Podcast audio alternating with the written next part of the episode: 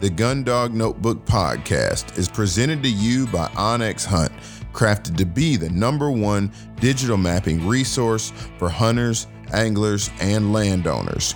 Download the onX Hunt app from your phone's app store today and use my promo code GDN20 for 20% off your onX subscription.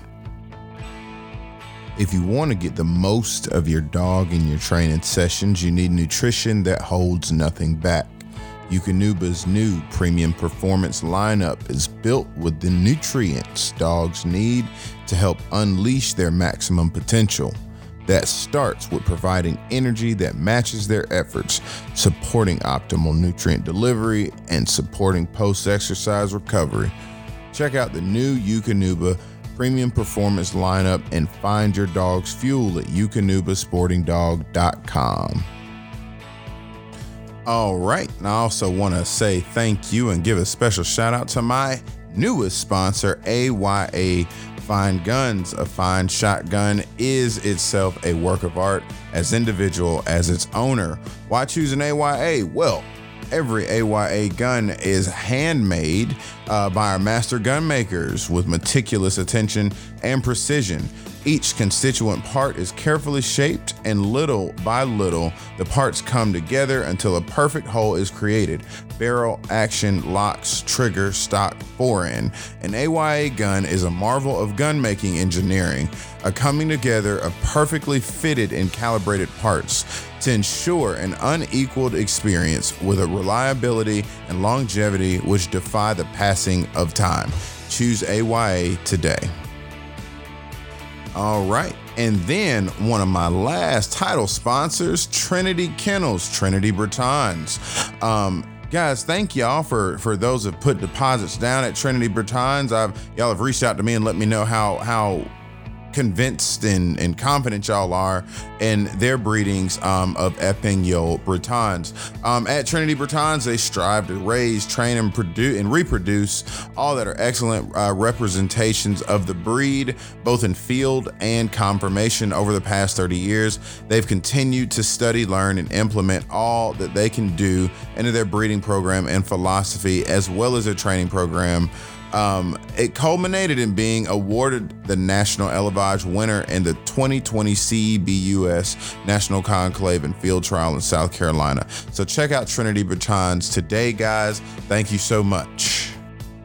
All right, guys. And last and new to the podcast team, I want to welcome Biomatrix Supplements. And I want to just give a special thank you to Julie Younts from uh, getting me introduced to the product. Um, and I want to say thank you to my buddy Andrew Bozeman down at Deco Plantation um, that also got me introduced to Biomatrix, got me introduced to Julie. Um, I am really excited about this new sponsorship, guys. Let me tell y'all a little bit about it. Biomatrix supplements. They, are, they, they they got the ingredients that make a difference, and I can speak to that because I've been using it for the last month and a half now. Um, you know, I, I, was able to end the season um, with it with my dogs. I've been running them and putting a whole lot of miles and stuff on them. Um, and I have noticed a significant difference in Vegas's performance.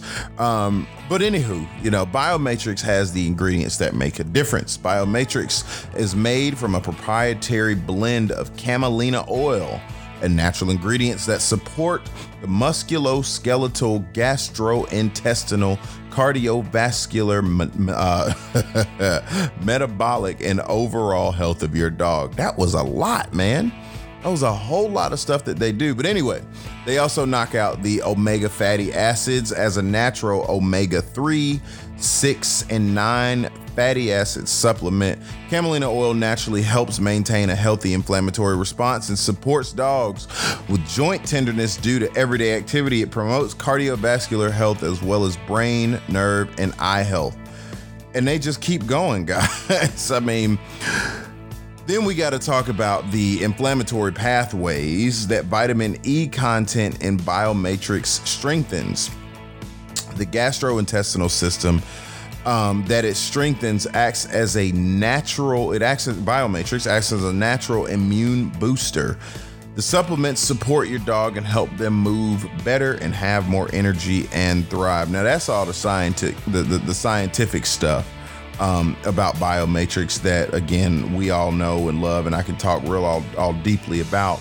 Um, but in short, guys, like the way I understand it is it's just a better performance formula. That's just the short way of me saying it. Um, and I'll, I'll say this, and, and I'll end on this note with Biomatrix. Um, I actually have a, a, whole lot to say about them, um, and I kind of been taking notes on my process and, and my development and, and me putting it into my dogs. Um, I really like how natural the product is. Okay. Last thing I want to kind of talk about with Biomatrix is the fact that it is clinically engineered for daily use to promote optimized health and performance is specifically formulated to support healthy inflammatory response keep your dog comfortable during all stages of life whether your four-legged companion is young and playful or getting older and slowing down biomatrix will help them feel their best. And i absolutely mean that. I know they mean that. Um, julie and i spoke for hours um, at a point and, and just really getting to know the product. Every question that I had, she was able to answer um, with not only an experience based point point of view, but a, a fact based, you know, science based point of view um, that I can't articulate. I was not good in biology class, but I do know when my dogs are performing at their tip top uh, shape, and Biomatrix is helping do that. I like the combination of that um, with my Eukanuba premium performance dog food, um, and good water, man. You know, my dogs are looking good. Their coats are healthy. I'm just really excited about everything that um, Biomatrix is bringing to the table to supplement the good feed that I'm already giving them. And of course, I always want to thank my my affiliates, Lion Country Supply, Dakota 283 Kennels, and Garmin Fish and Hunt for always supporting the podcast and, and, and just being, again, role models and leaders in this community and, and really bringing bringing new products into the world, upland world by storm. So thank you guys as always. And I'm looking forward to getting into this podcast. All right, guys, welcome back to another episode of the Gundog Notebook Podcast. This is your host, Darrell Smith, coming to you late. Real late in the week. Um, late by about two weeks, matter of fact. But um, I wanted to apologize for being late, but also share my excitement that Ashley and I are about to move very soon. So, packing up, moving the whole family to a much bigger property um, than we are now probably about 10, 15 minutes away from where we are. Um, love it, love the house, love everything about it. And even the owner is a setter man. He never had any um, that I know of, but come to find out, um, house guy's getting pretty old, and and and he told me that I was one of two dog men or or or, or bird dog trainers that he ever met in his life. He's 90 years old, and um, we got to talking, and um, you know, just kind of in passing. And he asked me, he was like, Well, what kind of bird dogs do you have? And I was like, I got two pointers and I got a lab. Um, and he was like, No setters? I was like, Well, I got one on the way whenever it comes, but he's uh super excited and I'm, I'm glad to be moving. But what that also means is new dogs means new kennels. And I will be um, expanding the kennels adding at least two more. Hint, hint, wink, wink. So I'm adding at least two more stalls to what I have now, dropping concrete um, the, the, the week that we get there. Um, you know, and I got a few last little projects coming up and so on and so forth, you know, coming down the pipeline. But when we talk about kennels, I also want to kind of move into crates. Um, and by crates, I mean Dakota 283 um, crates, dog crates, there is something called Dakota Guard that I want to talk to you guys about real quick.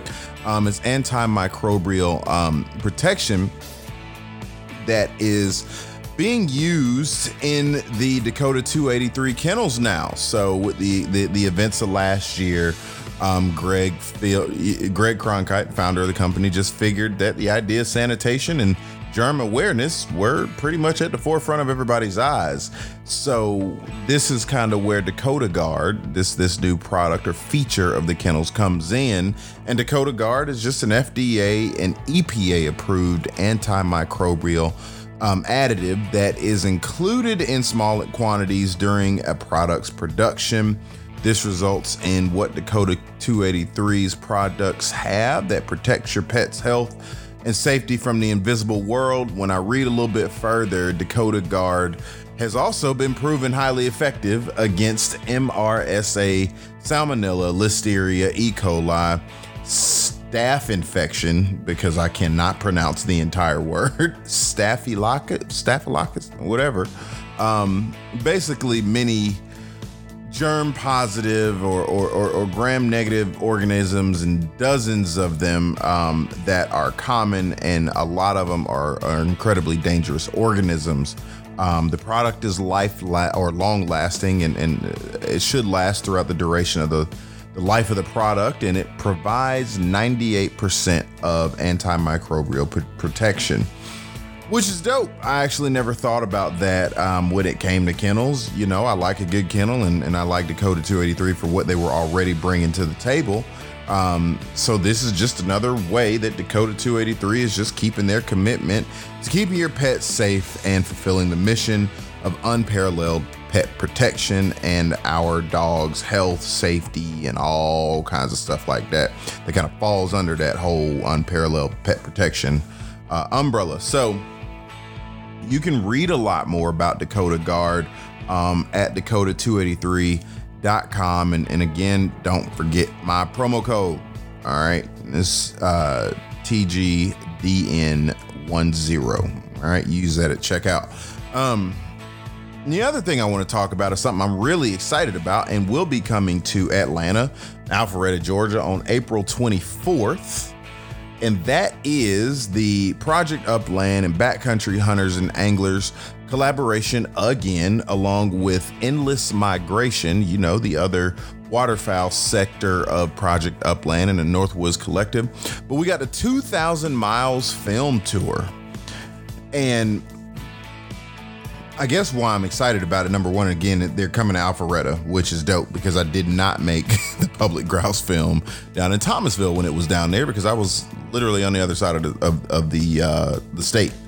But the 2,000 miles film tour is an hour long feature film that'll be tied together by the traveling of Jake Terry, my good old buddy Jake Terry, running endless migration and doing a lot of photography photography um, that y'all are so familiar with. But Jake Terry loads his pack of retrievers, his camera, his shotgun, and a couple of cases of ammo into his truck to meet up with some friends and family along the Central Flyway. It was also directed by one of my favorite videographers and uh, man, the the the the the, the real MVP, Wilbur Sensing, um, award-winning filmmaker of Public Grouse, as we said before, and produced. The film will be produced by the Northwoods Collective, the creative agency behind Project Upland and Endless Migration.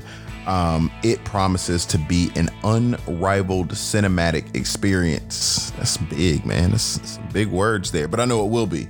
Um, it comes on the heels of the success of Public Grouse um, and is powered by Project Upland and BHA. Um, so, February of 2020, Endless Migration and BHA have teamed up to go ahead and pop off that good old spring tour um, here in 2021. So, guys, stay tuned for for everything that's coming your way as far as BHA and Project Upland down the pipelines. I want to make sure that y'all are tuned in. I will absolutely, absolutely be um, at the film tour on the 24th in Alpharetta. Um, I want to thank everyone that is in, so, in association with the film. That is, of course, the delightful Eukanuba sporting dog, who my dogs absolutely enjoy the feed every day, day in and day out um, Lucky Duck Premium Decoys and Kennels, uh, Migra Ammunition, Uh, attendees will have the chance to win door prizes from film supporters, in addition to our friends at Fish Pond USA and C4 Calls. Um, ticket packages with premiums from onX, Project Upland, Eukanuba, and BHA will also be available. Um, and please take a moment to visit and support the sponsors that made the project possible. You can read more about it at B or backcountryhuntersandanglers.org. So you guys got a lot on your plate coming up. I know that there's a lot uh, on my plate coming up. Got a few films coming out with me involved from onX. Um, and uh, Project Upland coming out this year. So stay in tune for that. I've got some stuff down the pipeline with Orvis. I've got some stuff down the pipeline with my good folks at Filson. Um, you know, it's all just one really, really, really collaborative, collective community. And wow, that was dope. I used that like collaborative, collective community. That was slick. Anyway, um,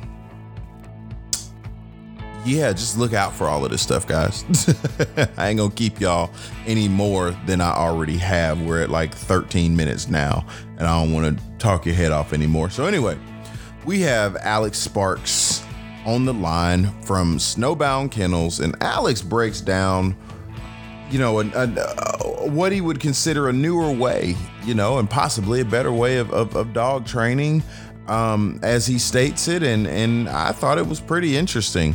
Um, he's very thorough, and I appreciate his descriptions. So, you know, just hang in there for a good long podcast, and I know it'll be good. Um, Alec has definitely some has developed definitely has definitely developed some his non-conventional ways of, of working bird dogs. But I was introduced to, to Alec from um, my good buddy Charlie Jordan at Missing Sucks, and Alec has been helping Charlie um, kind of, you know, work through some of the things that that Charlie's got going on with his young pups from uh, Omar mera who, if y'all heard that podcast way back, um, that was really good. So uh, Charlie has those pups, Sydney and Violet, coming from Omar down in Ecuador, some of the original strains of pointers, and Alec is here helping out. So tune in. He gives a, a, a pretty pretty thorough description of kind of what he does. So hang in there, stay tuned, and, and, let me know what you like at the end of the episodes. Please go in and, and rate and review. I don't ask for that a whole lot, but you know, if you get on iTunes, rate and review, let me know what you think.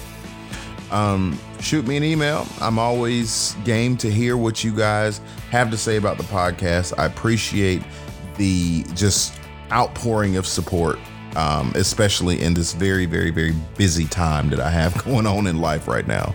Um, but nevertheless, we'll transition and we will keep this show on the road. So, guys, here we go with Alec Sparks of Snowbound Kennels on the Gundog Notebook podcast. Here we go. Stay tuned, and I'll catch y'all on the flip side.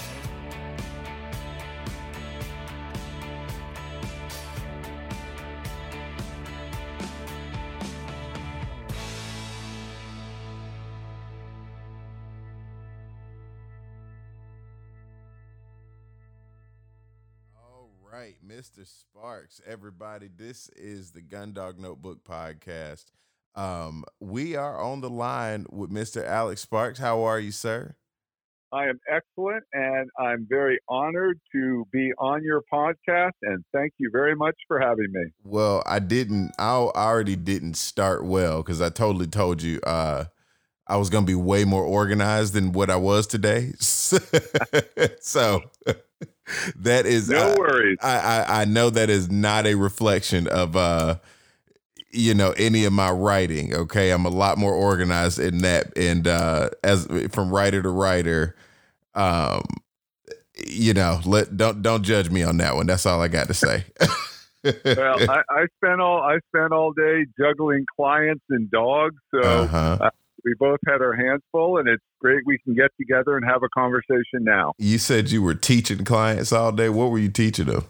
Well, clients and dogs. Um, I have a variety of clients. Um, I train a wide variety of different um, disciplines in the dog training world. Okay. And I had a number of different clients here, uh, wide variety of dogs, working with them, in addition to the dogs here in full board training which is really the foundation of my business. You know, people put dogs with me to train, um, and uh, I still try to help people out with sort of on a sort of private lesson basis. Uh, in addition. Okay. Okay. So you got like a like an Alec Sparks school of bird dogs, kind of, sort of it's it's not only bird dogs. You know, I I, I work with retrievers. Okay. I help people with with their pet dogs. Okay. And a personal interest of mine. I don't do it professionally, but a personal interest of mine is uh, working canines and protection dogs. Um, in addition to a uh, a pointer and a Labrador. I own a German Shepherd and two Belgian Malinois. So tell, let's back up because I've always been really um, interested in in protection dogs, right? And kind of give me some where do, where does protection dog work and bird dog work kind of overlap for you um I, I had a buddy of mine when i first started podcasting way way way back a long time ago um and i actually went to one of his bite dog training uh workshops and it was really cool so how did you get into that well, um, I actually the first dogs my family had as a kid growing up were German Shepherds. Okay. Those are the first I remember. Okay. Uh, jumping forward many, many, many years, um, uh, part of my business, maybe 25%, is what I call all breed obedience. Okay. Um, uh, several years ago, I had a client in Virginia that sent me their young German Shepherd to train just for off leash obedience, you know, house pet dog. I had previously trained a um, hunting dog for them. Uh, so they sent the dog up, and I really liked this German Shepherd. He was a great dog. He had a great personality, and he was in full board training for a couple months. But we just let him live in the house. Yeah. You know, we I liked him. He was a nice dog. Long story short, um, he went back to Virginia. They called me up about two months later and just said that due to some family changes, uh, they didn't think that they were the best home for that dog now, and was uh, they would offer him to me. And I said I'd love to own him. I got him just strictly as a pet because I thought he was a cool dog. But they had talked about doing some uh, IPO. It used to be called Schutzhund, then it was mm-hmm. called IPO. It's uh, the tracking, the obedience, and the bite work on the uh, jute sleeve that the helper wears on his left arm. And honestly, I was probably like a lot of people that don't know anything about protection work. I, you know, what's the big deal about that? You get a vicious dog and they bite people. That's protection work. You know, that's like saying you get a bird dog, they point birds. How hard can that be? Or right. I get a retriever, they retrieve. Well, what is there to training? You know, they already do it naturally. Right. So I got this dog and I started looking into protection training and I realized how little I know knew and how incorrect all my assumptions were. Uh, for about the past 10 years on my winter training trip south, I've been in the Southern Pines, North Carolina area. Uh, lots of protection training going on down there. So when I was down there on my winter training trip, ostensibly mostly with pointy dogs and uh, retrievers, uh, I connected with some uh, protection trainers and started learning more about protection training. And I'll tell you something: the most uh, the most striking thing I realized right off the bat. Okay, what's that? The retriever world and the pointing dog world is they're fairly heavily compulsion based in their training. Force fetch, electric collars, you know, uh, uh, it's it's it's it's a fair amount of pressure. And now, has it always it, been that way though? I think it's been worse. It's actually gotten better, but it's still compared with some of the other dog disciplines, fairly heavy heavy compulsion sport um, and training. And when I got involved with the protection dog training, it was instantly apparent why that was. You get after a bird dog, you know, pointer, setter, Vizsla, you get after a retriever, uh, use too much physical pressure, physical pressure, collar pressure that maybe is unfair, maybe not well understood, mm-hmm. maybe a little overzealously or emotionally administered. Right. And the dogs the dogs take it at their own expense. Okay. The tail goes down, the ears go back, the dogs sell up, and you know they kind of look miserable. And a lot of people go, well, that's the dog's fault. They can't handle the training program. It's the dog. Okay. In the protection dog world, there's a little expression called coming up the leash. Okay. Uh, a lot of those dogs, such as Belgian Malinois, Dutch Shepherds, some lines of German Shepherds, um, you uh, you use but those dogs view as overzealous or unfair pressure, they'll they come right up the leash and attack you. I mean, it's just, as simple as that. Um, and so I ran into a group of trainers and a whole training methodology that was much more sort of, I would call it intellectually curious about the training process and how to get these dogs trained that you certainly didn't want to try and train old school toe of the boot and using things like remote collars and things like that. You needed to be pretty darn artful because you were in serious danger, potential danger, right. if, if, if you didn't. Uh, and that was uh, immediately apparent. How that has helped me with my other training, I started out professionally 29 years ago as a retriever only trainer. Okay. My business was called Snowbound Retrievers. Um, a few years later, um, oh, let's jump back. Uh, a couple years into that, I got my first uh, pointer, an English pointer. I okay. literally ended up buying the first English pointer I ever saw in my life. I couldn't believe how graceful the dog was, how athletic it was. I just had to own it. When the guy said he wanted to sell it, I'm like, put it in my dog truck, man. I, I got to buy that. Yeah. Uh, my wife came home that night and I said, uh, Oh, Sarah, I bought an English pointer. She literally said to me, An English what? And I said, stereotypically making assumptions off what I had read. I said, Oh, don't worry. They're half wild, non affectionate kennel dogs. This dog will just live in the kennel. It's not like we have another house dog. That's just the way those dogs are. I think it was probably three weeks later that dog was sleeping under the covers on our bed, and, and, I was off to the races owning uh, owning pointy dogs. So, so you mean to tell you mean to tell me, contrary to everybody's belief, that pointers can actually be house dogs, and they're not the fire breathing dragons that most folks think they are. Uh, uh, you know, I've had a wide, I've owned a wide variety of uh, pointing of English pointers. Uh, uh-huh. I've owned one German short hair. I train any breed of pointing dog. Uh, train tons of short hairs you know, Vizslas, a lot of different versatile breeds, setters. Uh, but I've personally mainly uh, or primarily owned English pointers. And even the craziest, biggest running horseback bred dogs um, that I've owned, they've been house dogs. Okay. Really? Uh, and they're, they're all great, you know. Um, a lot of it is as how they're raised, how they're socialized, and mm-hmm. there's a mm-hmm. difference between you know, you raise a dog in a kennel with a five gallon pail of water and self feed, and you cut it loose with older dogs and hope it's going to punch holes in the horizon. Don't expect it to come in the house and curl up on the couch and go to sleep. Right. But you raise those dogs, raise those dogs in the house, and you socialize them. They still, my experience is, they still punch holes in the horizon, but they also can sleep on the bed. Yeah, well, mine, mine are, mine is definitely that uh, flaming fire breathing dragon uh, because yeah. he sits yep. outside with a pail and a five, you know, and you know, it, I don't know. There's something about that that kind of wild to me, though. I don't know why I like it. Um, the, I, I love it too. Um, you know, I've I've always liked performance dogs. Uh-huh. Uh, Retriever field trials. I owned Labradors. Mm-hmm. I got mm-hmm. into bird dogs. I like pointers. Now I fool with some protection dogs, not professionally, but as a personal interest. I have Belgian Malinois. You know, I like those high end dogs. Yeah. Um, I've trained a variety of other breeds. I've trained sight hounds. I currently have a Borzoi in my kennel. You should really? see that dog.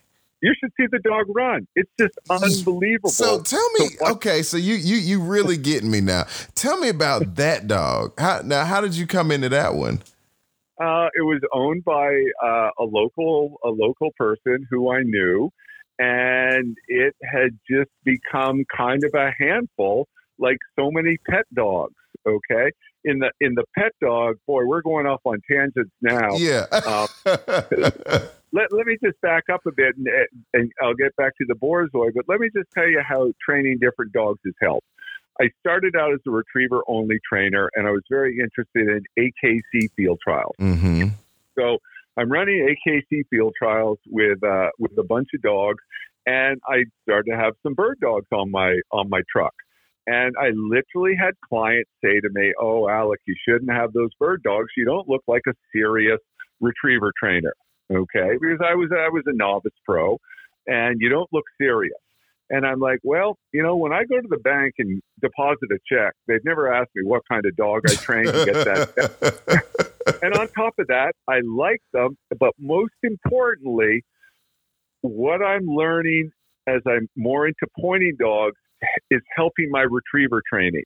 Okay. Because I've always said to train like a field trial retriever to a high level, you need to have a lot of technical knowledge. Okay, there's a lot going on there through the training program with uh, force fetch, three hand cast, force on a pile, single T, double T, force on the water, single T on the water, swim by, transition blinds, concepts of blinds like down the shore, out to sea, over or past the point. There's a lot of technical stuff there. Right.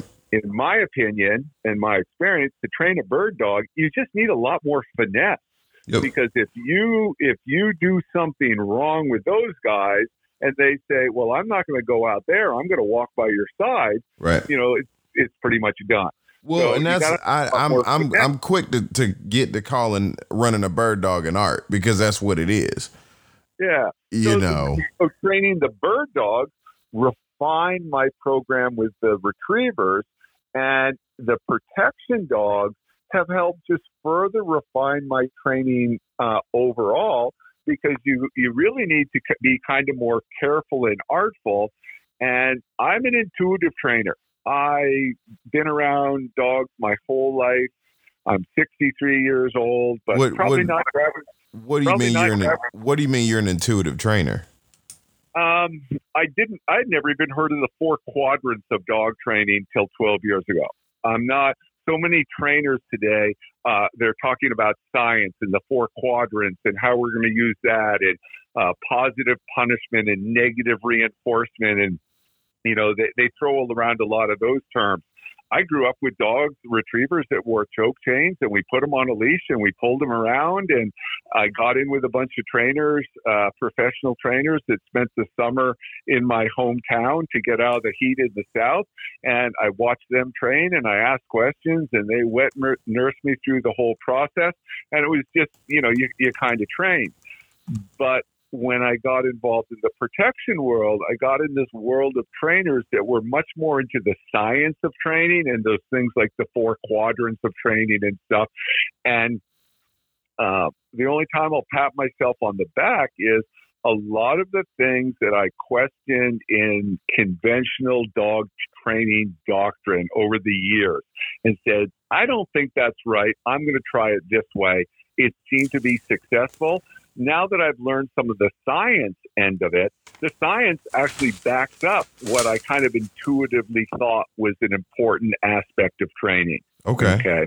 Okay. Because there, I mean, there is science behind it. Um, dogs learn through operant conditioning or classical conditioning, and I'm not. I'm not really well schooled on that. I'm not an academic of scientific training method or terminology, but anytime I start throwing around any of those terms at all, I hear people say things like, "Well, that's just psychobabble."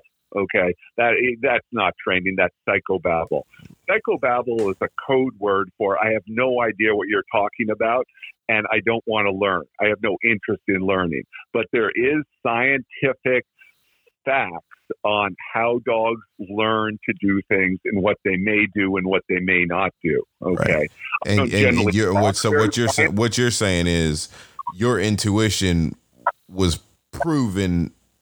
You know these things that happen to dogs and the who, what, where, when, and why. You understood that long before any of the science came around, and the science then came around and backed up what you were already figuring out. I think the science was there. I just was unaware of it okay. until about a dozen years ago. Okay. okay? Um, like using a collar. Okay, use an electric collar. Are you using it as negative reinforcement or positive punishment? if you had asked me that 12 years ago, I, I don't know. I'm using momentary sometimes and continuous other times and multiple taps other times. Well, there's real life names and concepts for those things from the scientific uh, community and and uh, canine um, people who study canine cognition. Okay. So is um, it all right? So as far as canine cognition, then, like, is that something that maybe isn't discussed enough in in in the the world of bird dogs? Like, you know, is that is is is there a, a missing component there?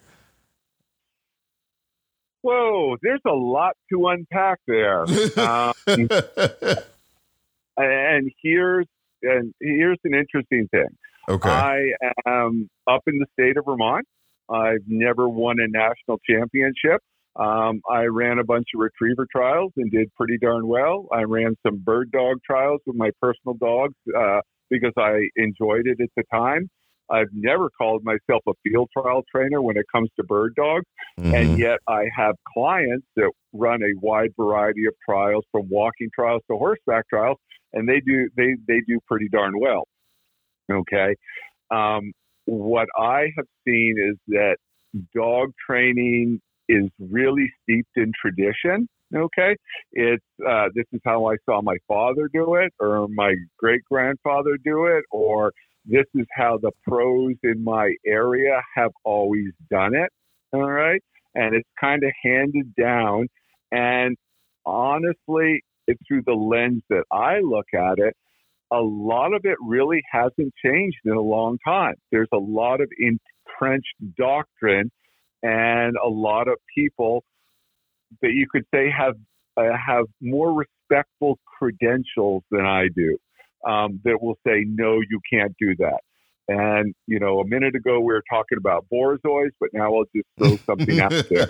oh, I want it. Well, uh, well, I guess what I'm interested in as far as the bor- borzoi kind of does pertain to this whole idea of canine cognition, right? Like the benefit of training a lot of different dogs is you understanding a lot of different dogs and their different ways of performance, which wouldn't then enhance your knowledge of canine cognition because you're learning a lot of different ways of doing a job. Does that make sense? Yeah, I, I mean, I, I honestly think, I mean, I know great, great trainers who I respect tremendously who will only train certain breeds of dogs of certain temperaments. Okay. And right. they're fabulous with those dogs. But honestly, I know a lot of trainers, if they walked out to their kennel tomorrow and there was like five Belgian Malinois in there, most of them would be at the emergency room before the morning was out getting stitches. Right. Okay. Um, not they aren't good trainers, but you only kind of know what you know. And I honestly, for starters, I enjoy it. I enjoy the different dogs. I enjoy the different clients. Um, I think it bleeds off from one discipline to another. That what I learn with a certain uh, discipline of dogs helps me with another discipline. And I'm not an academic. I have a high school education, and it, I wasn't a particularly good student to say the least. Um, but for some reason, I ended up a very intellectually curious person. Um, I kind of know want to know the whys of something, and although we all tend to think we can look at things really critically and analytically, um, there's a lot of science that says we really don't. If you want to get into human psychology, we tend to view things very asymmetrically. What, uh, okay, look, look come, come, on now, break that down even more. we can't just leave that one now. Okay, we you, tend to pay attention to things that we agree with. Okay. okay. We tend to ignore things that we don't agree with. So we humans have this thing we can only make decisions off something called the availability heuristic. So if the only italian restaurant you have ever eaten at in your life is the olive garden and someone says hey Darrell, what's the best italian restaurant? You're going to go olive garden. Right. Because that's all you know. But if you're from Italy, you've eaten Italian food your entire life, you could probably have a different opinion because your availability here is much, much, much larger. Right. Okay? So we can really only make decisions based sort of off what we know. And if you have a limited knowledge base, it's going to be more difficult because we, as I said, I'm kind of a psychology junkie. I apologize. No, you're we good. I'm loving it. I'm eating this up. Look, I got my notepad out now, so you, you keep on going. we humans tend to take information in that agrees with what we already think or what we assume.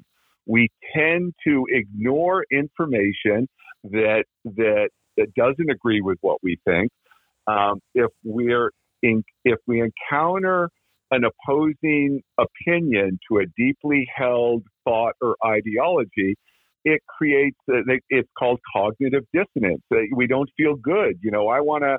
I, this is what I think. Someone is telling me the opposite. I get this un- uncomfortable feeling, and rather than change my mind, I'm going to dig in and defend my point even more. Mm-hmm. Okay. And I offer you team sports, politics, and religion. Okay. Talk about people dug into their, what they think. Okay. And so a lot of times when people make what they think are a good critical decision. I've looked at all the evidence and I've made this good logical critical decision it's based on such asymmetrical information that they've taken in, it's really not very balanced.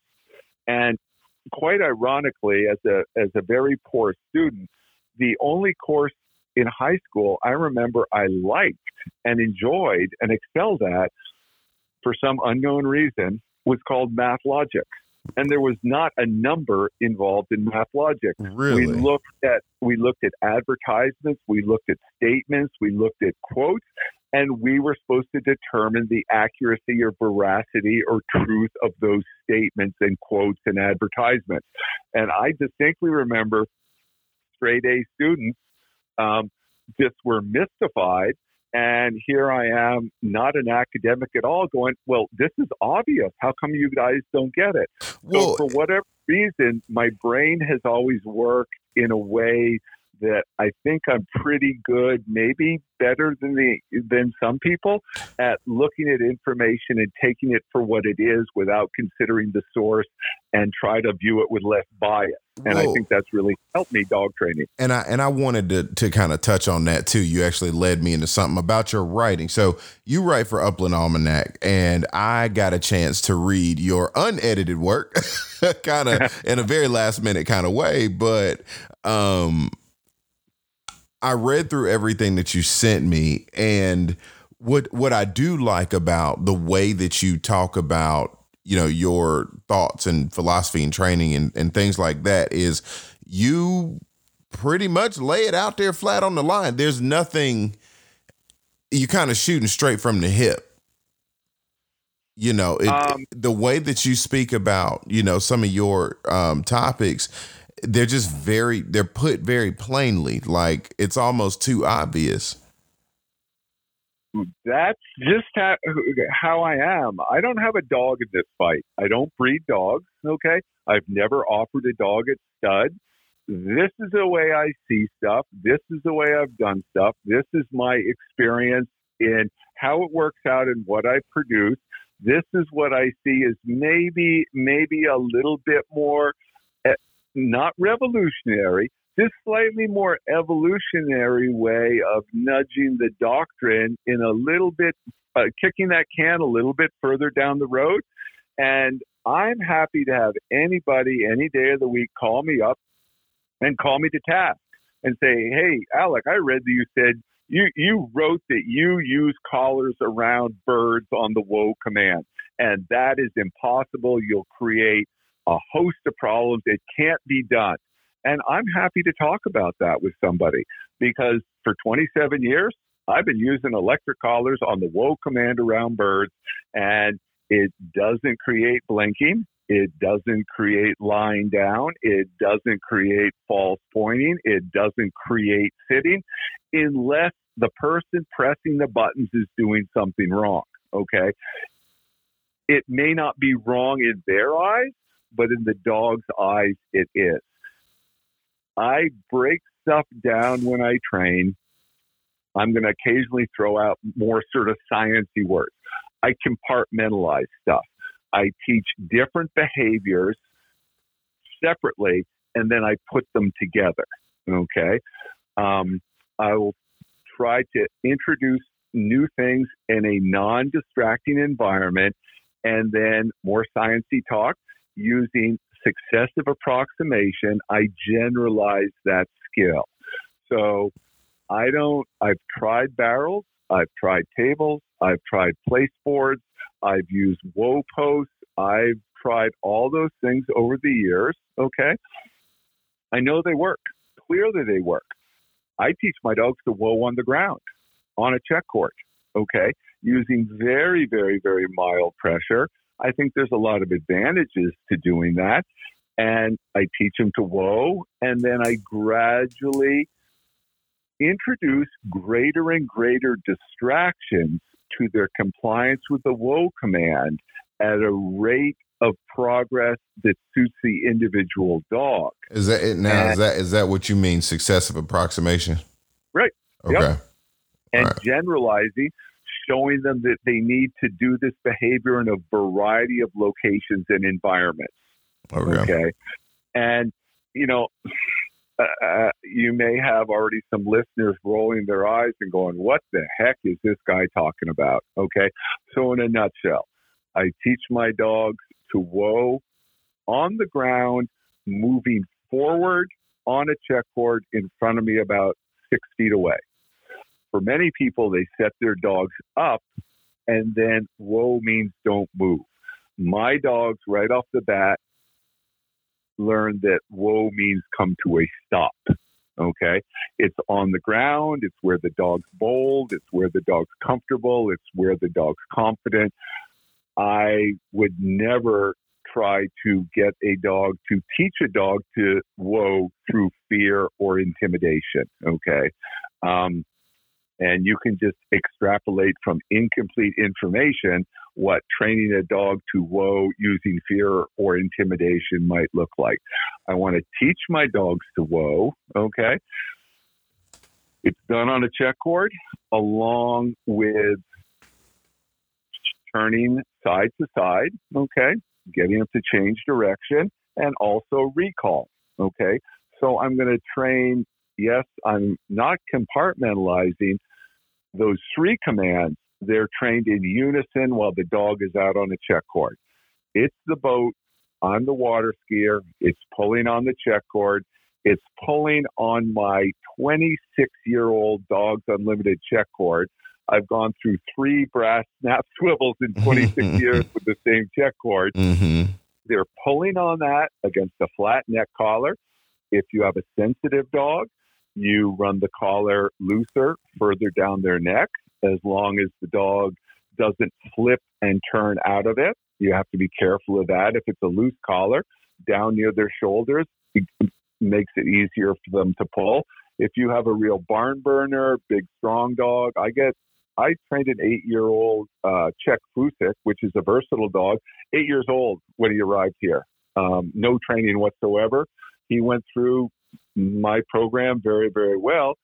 Big, strong, powerful dog. He wore a flat Durothane collar, a little higher on his neck, where I could have a little bit more control over him. Okay. Turn the dog side to side on voice and whistle, recall it, voice and whistle, teach it whoa, means come to a stop in front of me. The dogs get a foundation of that. Then I overlay or use the remote collar simultaneously. So as I'm giving a tug on the check cord, to ask them to turn, to ask them to whoa, to ask them to recall or come. I use the here command, but generally voice and whistle for both turning and recall. As I give a, a little tug on that um, on that check cord, I give them a bump with a remote collar. I generally will be using momentary, and I start all the instructions that you get with a collar. So start at the lowest level you can see the dog respond. People are looking for eye blinks, head twitches, uh, tail drop, ear movement, holding their breath. Uh, people aren't, a lot of people aren't as observant as they need to be to see the smaller uh, body language. It's a lot of those same sig- signals that I just mentioned, but much more subtly. I think a lot of people start at too high an intensity, and I want to start at a level the dog can physically feel, but certainly isn't intimidating because I'm not trying to use the collar to get any particular behavior. I'm still using the check cord to guide the behavior. Okay. It would be called in the science world contextual learning because when your dog's on a check cord, you have physical control over the dog. I can pull it towards me. I can stop it on whoa. I could make it turn. You know, with a retriever or a, a, a flushing dog, you could make it sit or hop or hold it at heel. Mm-hmm. An electric collar is just a sensation. It gives no meaning to the dogs whatsoever. So when someone cuts their dog loose and says, Well, I'm going to get my dog to come today, and their dog runs out there and they call it and they just give it a big bump with the electric collar, that's non contextual. The dog has no idea what that sensation means. And I have literally seen dogs run off because they think it comes from the ground. That's why those invisible barrier fences work. They don't know what's going on, but I go to the edge of the lawn and something unpleasant happens, so I'm not going to go to the edge of the lawn. So that dog's out there a couple hundred yards. You holler its name. You give it a big bump with the collar. I've literally seen dogs run the other direction. They don't necessarily go, oh, he's using an electric collar. I got to come back to my owner. Unfortunately, a lot of dogs do come back or they keep going up in intensity until the dog is so fearful for what's happening to it that it comes back to the, the handler you know, 1960 called and they want their training back. Okay. There's better, fairer, more successful ways to train dogs where you aren't leaving it up to the dog to figure out what to do. Well, They're that, more difficult. So I guess, you know, that's something I'm curious about with you. Um, at what point did you start to realize that your training needed to change? Like, how often does that happen? Uh, uh, could you repeat that, please? Sir? Like when, you, because you do have such an effective method, but you've taken so many different routes to learning. At what point did you do you start to begin to be like, all right, well, what I'm doing is it needs to change. Like, when do you make improvements on your own practice? After being a professional for 29 years, I'm still working my tail off every day to optimize the training program for each individual dog mm-hmm. because that's the art to it. As I said before, a lot of excellent trainers can get certain dogs of certain temperaments trained.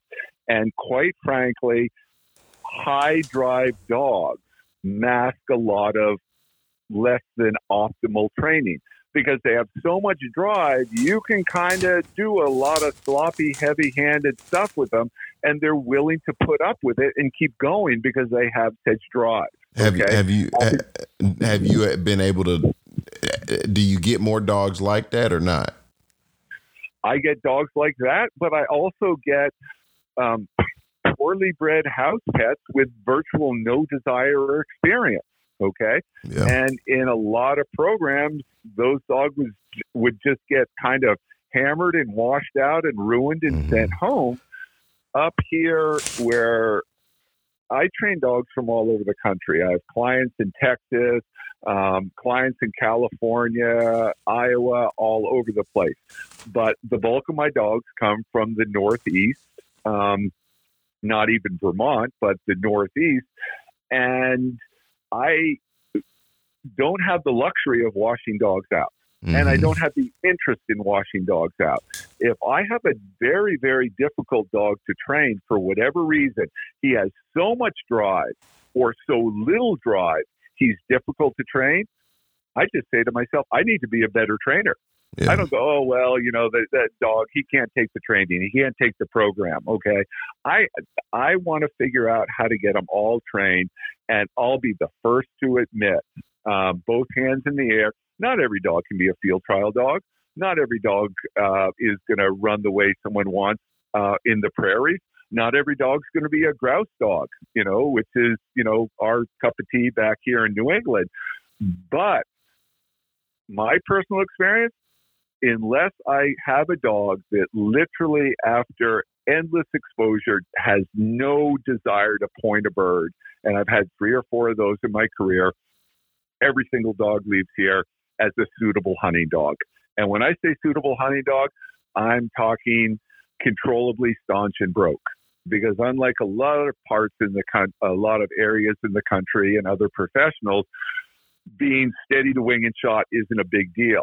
Here in the Northeast, sometimes we literally like I've put my dogs down in woodcock covers that weren't much bigger than a tennis court, and they bordered a dirt road.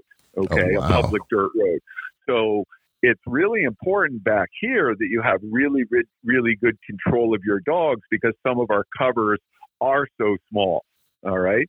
Wow, um, that's so tiny. I didn't think about that. Every, Jesus. Virtually every dog I've ever trained, bird dog, um, has been broke, steady to wing and shot. Now, and, this, this is something that you you kind of bring up too, um, because you don't believe in washing out dogs, and, and and all of the dogs that you have are you know, they they eventually turn out to be some kind of a good hunting peg. Now we just said that, but in one of your articles, you did mention owners having sometimes being overdogged, like having too much dog. Now, how yeah. do you how do you work around that when a guy says, you know, hey Alec, I got this dog, he crazy as all get out, fire breathing dragon, and I need you to train him. Is there yeah, a point of um, contention um, there? I, I, I mean, I get a lot of that. A lot of people here. Here's a pretty common thing I encounter. Uh, I train dogs for people who hunt grouse and woodcock. Well, doesn't it make sense that I should go to a kennel that specializes in grouse and woodcock dogs, cover dog trials, okay, has cover dog champions, okay, that have proven that they point grouse and woodcock, and I'm going to go there and I'm going to get my first bird dog from this well-known kennel that has produced cover dog championships or champions. They've never been to a cover dog trial. Right. They think cover dogs are going to be 40 yards away, going back and forth like a windshield wiper. Those cover dogs, they know how to run through the woods. Right. So they, the, the people unwittingly get those dogs. Um, sometimes I find it a little discouraging that the kennels will sell a novice grouse hunter who's looking for his first pointing dog this fire breathing cover dog puppy and send him on his way. I think I'm a little discouraged by that. Um, and they show up here with them. So this is going to sound crazy to a lot of people, especially those people that run field trials and want big running birds. If you show up here and say, I want a grouse dog, or you showed up here and said, I want a horseback shooting dog, I'm essentially going to train it the same way. I'm going to encourage more run in the truck dog and control the casual hunting dog, but essentially the program are going to be the same. Okay. It's just massaged a little bit for the, the owner and the dog. So jumping back to how I train dogs on a check cord, turn, recall, and whoa, overlay the electric collar so the dog understands it contextually. I ask the dog to turn. I pull it on the check cord. I give the bump with the collar at an incredibly low level. I don't even care if the dog can feel it. I'd rather start at a level the dog can't feel and sneak up in levels, intensity, being careful, than start at a level that it looks like the dog can take, but ultimately it's probably bothering the dog. Um, and the dog's probably going to have some cumulative stress issues over time. Overlay the collar contextually on turning, recall, and the whoa command. Transition the dog off the check cord. So now I have control off leash of turning, recall, and whoa. generalize those three things, show them different places, adding distractions, going through the whole lineup, step by step adding distractions rather than huge steps at a time, as in, well, I trained my bird dog to whoa on a place board, and now I'm going to put it on birds and show it it has to whoa there too. In my opinion, that's that's kind of too big a jump. I like to have some intermediate steps, uh, actually several intermediate steps before um, I ask for control around birds. And there was a, a litter mate to my personal dog, uh, who's gone now. She was out of Calico Trilogy and a guardrail bitch. That was going to be and, my. I really wanted you to kind of get into that dog. Um, would you say um, that dog was a model of, of this methodology? All right, guys, just real quick, I want to keep in mind onX Hunt. Go check them out. I know the season is coming, or it's already closed, really. But now's the time to start scouting, getting your waypoints in, figuring out where you want to go. Um, and just checking out new spots, man. You know, next year is a wonderful time, and I know we all thinking about the new season, but you can't think about the new season without using my promo code GDN20 for 20% off your onX subscription checkout. And after you do that, you need to go to chewy.com and then you need to order a bag of the Eukanuba Premium Performance 3020 Blend formula. That is what we've used. We've used it all the time. I don't change anything else. I trust it. I love it. My dogs love it. Um, and Eukanuba's been they they they fam. They've been they've had our back for years now at this point. Um, and I'm proud to say that. So check out Eukanuba Premium Performance Dog Food. And when you do that, you gotta dip it in Biomatrix. You gotta put two squirts of that good old Biomatrix uh, supplement into their food just to kind of go ahead and add on to it. Um, you know, go ahead and check them out and, and, and let me know what you think. I'm in love with the supplement if y'all couldn't tell. So check Biomatrix supplement out. Um, today you can go to Biomatrix, B I O M A T R I X hyphen supplements.com to check them out and get your dog thriving. Or want to go get your horse thriving too go get them you know get them in the biomatrix as well. Um, and then my other wonderful sponsor AYA fine guns. So now that we've got dogs we figure out where we want to go hunt. Dogs are ready they loaded up they full you done aired them out. You still got to get the gun ready but there's only one gun you need to be shooting, and that is an AYA number 453. Okay, that is what I'm shooting. Love it to death. Wouldn't shoot with anything else. I'm shooting a 410, and that Joker there is a tack driver, but it's also a work of art. It is beautiful. It is not only my favorite gun, of course, um, it is an heirloom piece. And what I like about them is AYAs are incredibly affordable for what would be considered a higher end Spanish gun. So check out AYA now. Go ahead and get you a custom made, custom fitted, all of that kind of stuff shotgun from a wonderful original Spanish manufacturer. Um, for just lovely prices, lovely, lovely, lovely prices. Go check them out now. Um, and hit the inquiry button, man. Let let the AYA folks know you came from the Gun Dog Notebook podcast, and and, and let them know you want to get yourself a gun. Um, and uh, you know, I I gotta say, the last thing that you need, the dogs are fed. You got your gun. You got everything else in the world that you need. You know where you're going. You got a little extra juice on the side but you got I never actually specified what dog you need to get. You need to go shopping at Trinity Bretons um, and check out their new new wonderful puppy Ria. She's beautiful. I, I I cannot say that she is not a nice looking dog. Um, check them out. Check out Champion Moose. He's a 2019 Elevage champion um, over in France. There's a lot to work from coming out of these French Brittany lines, and I'm glad to have Josh and Jeff Ryder on the Gun Dog Notebook sponsor team. So thank y'all again.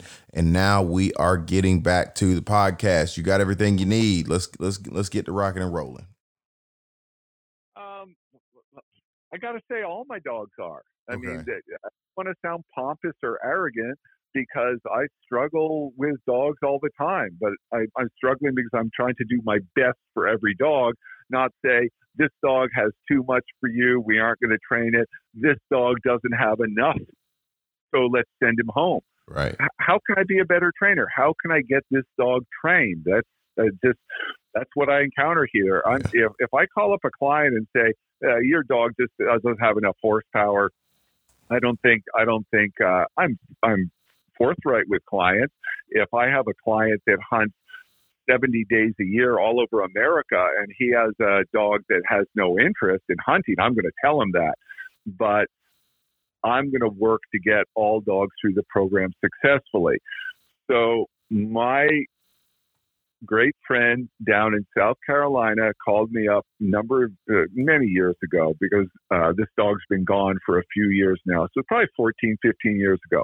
She called me up and said, "Are you interested in a guardrail puppy?" and you know, uh, I just about started screaming through the phone. Of course mm-hmm. I am. Of mm-hmm. course I am. So she arrived from South Carolina. Um, she put two puppies down on the ground out of her suburban. They were 12 weeks old. One was a little uh, black and white bitch, and the other was a little liver and white bitch. And she put them on the ground, and the little black and white bitch just didn't look at anybody. She just turned and ran off down the field as fast as she could. And my friend looked at that. She looked at the brown and uh, the liver one. She looked at the black and white one. She looked at the liver one. She pointed at the black and white one and said, "That one's yours." so you can have the one that ran. You got it. So they both went through the exact same program because the liver and white dog was supposed to be a personal hunting dog. It wasn't supposed to be a trial dog. Mm-hmm. It went through the program at a much younger age than people think you should ever train a dog. Um, but because my program is fair and balanced and not really heavy handed, uh, I'm very successful and have a reputation for training dogs at a very young age. And so this dog went back home and it was staunch and broke and she hunted it and she wanted to have some, you know, some more ongoing training. It was still a, you know, a young green dog. No, what, how, how old are you saying this dog is? Well, uh, people are going to stand up and start throwing things at their uh, at their podcast when they hear this. But I'm pretty sure I started those dogs because they're incredibly precocious at about five months. and I think I think Zoom and Eva were both uh, controllably staunch and broke, and you could shoot pen raised birds over them uh, when they were maybe eight months old. Okay, and they are the two youngest dogs I've ever trained, with the exception of a litter mate from a repeat breeding, which is the youngest dog I've literally ever trained. And I don't train dogs by a calendar. You know, oh, you can't do this till they're this age or that till they're that age. It's irrelevant. Dogs all mature differently.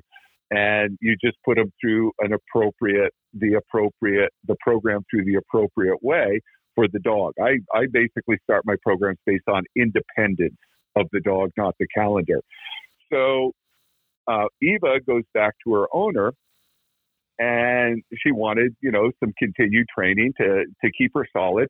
So she called up uh, Mike Tracy, and that's probably a name a lot of people mm-hmm. know. Very, very successful. Uh, Absolutely. Uh, dog. So she put the dog with Mike, and Mike called up and said, uh, "Hey, you know, this is this pretty nice little dog you got going here. Mind if I run her in some trials?"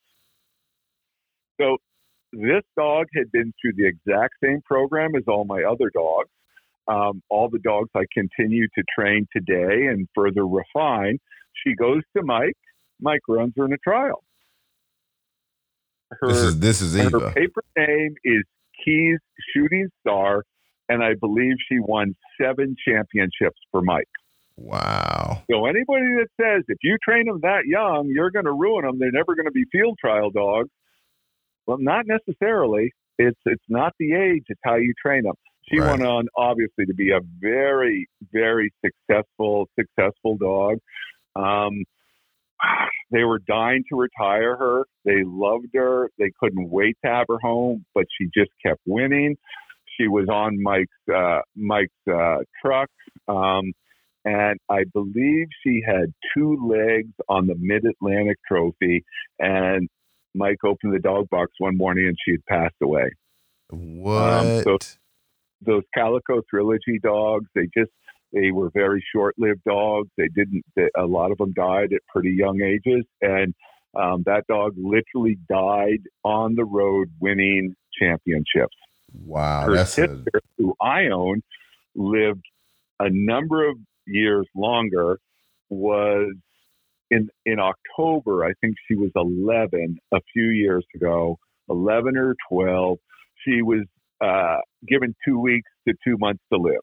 She had a huge mass growing in her abdomen. It was pushing her GI tract up against um, her spine. She couldn't eat. She couldn't tolerate food. I hand fed that dog anything she would eat. Mm-hmm. And she made it another 10 months. And the day before I put her down, she found and pointed five chukar I put out for and shot over her and had to carry her back to the house. Wow. Ne- just in the front field of our place here in Vermont. The next morning, I opened the door and she walked and staggered about a hundred yards down the field. And I'm like, sorry, you know, I got to do it for you, sweetheart. It's over.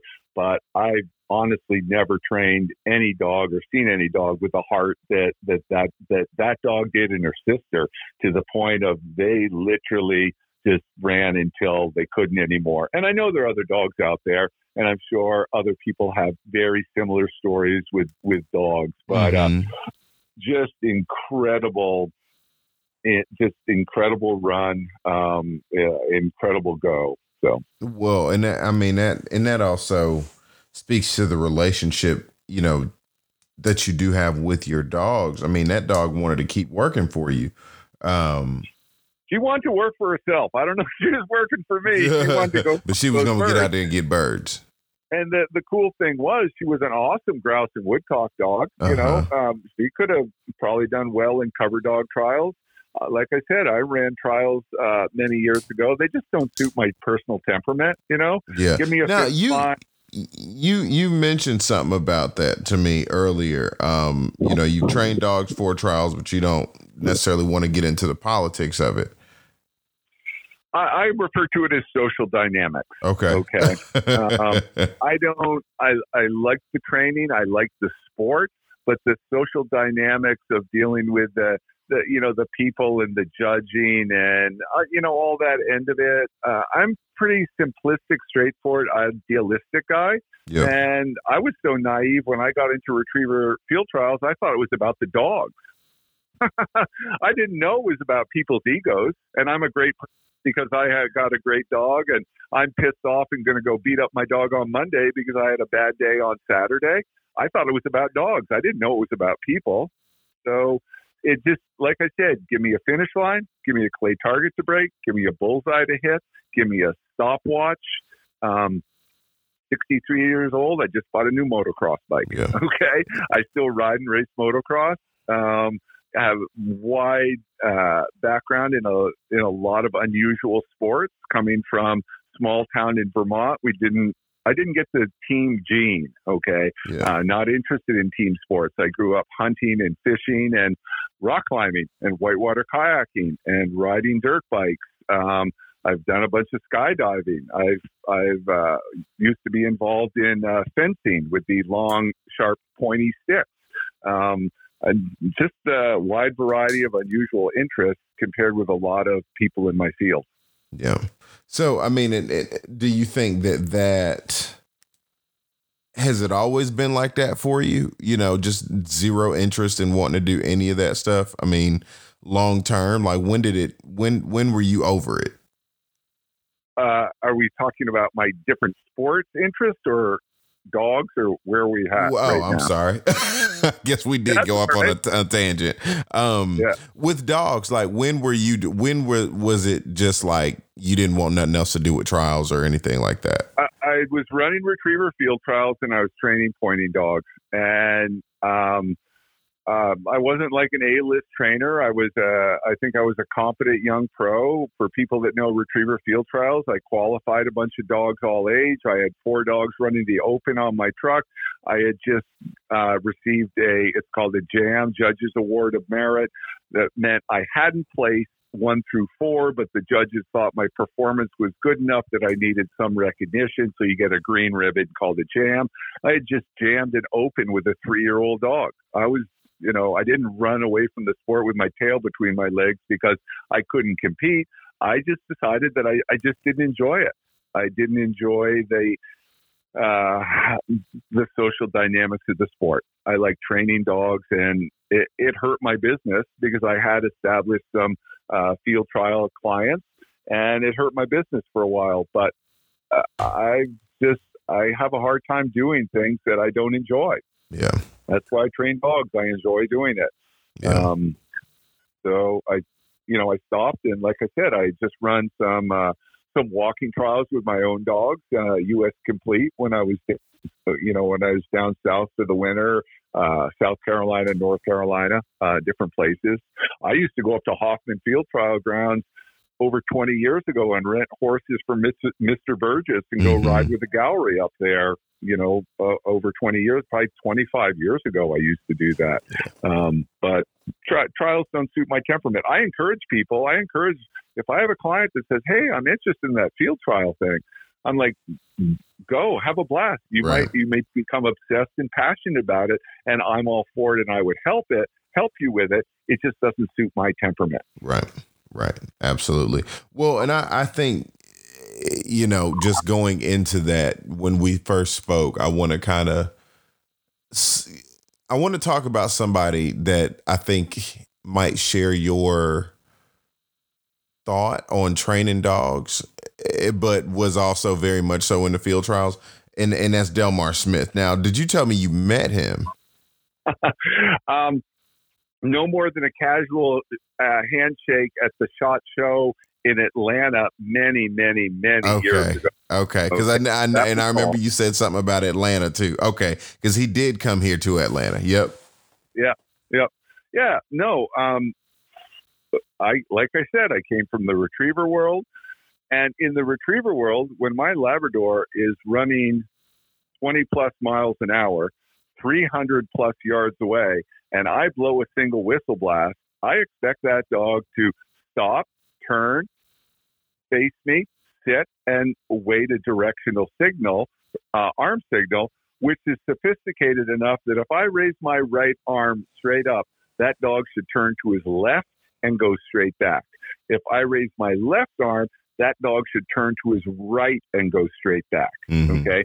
He should also cast in the different directions around the clock face, uh, angle back, over, angle in, and straight over.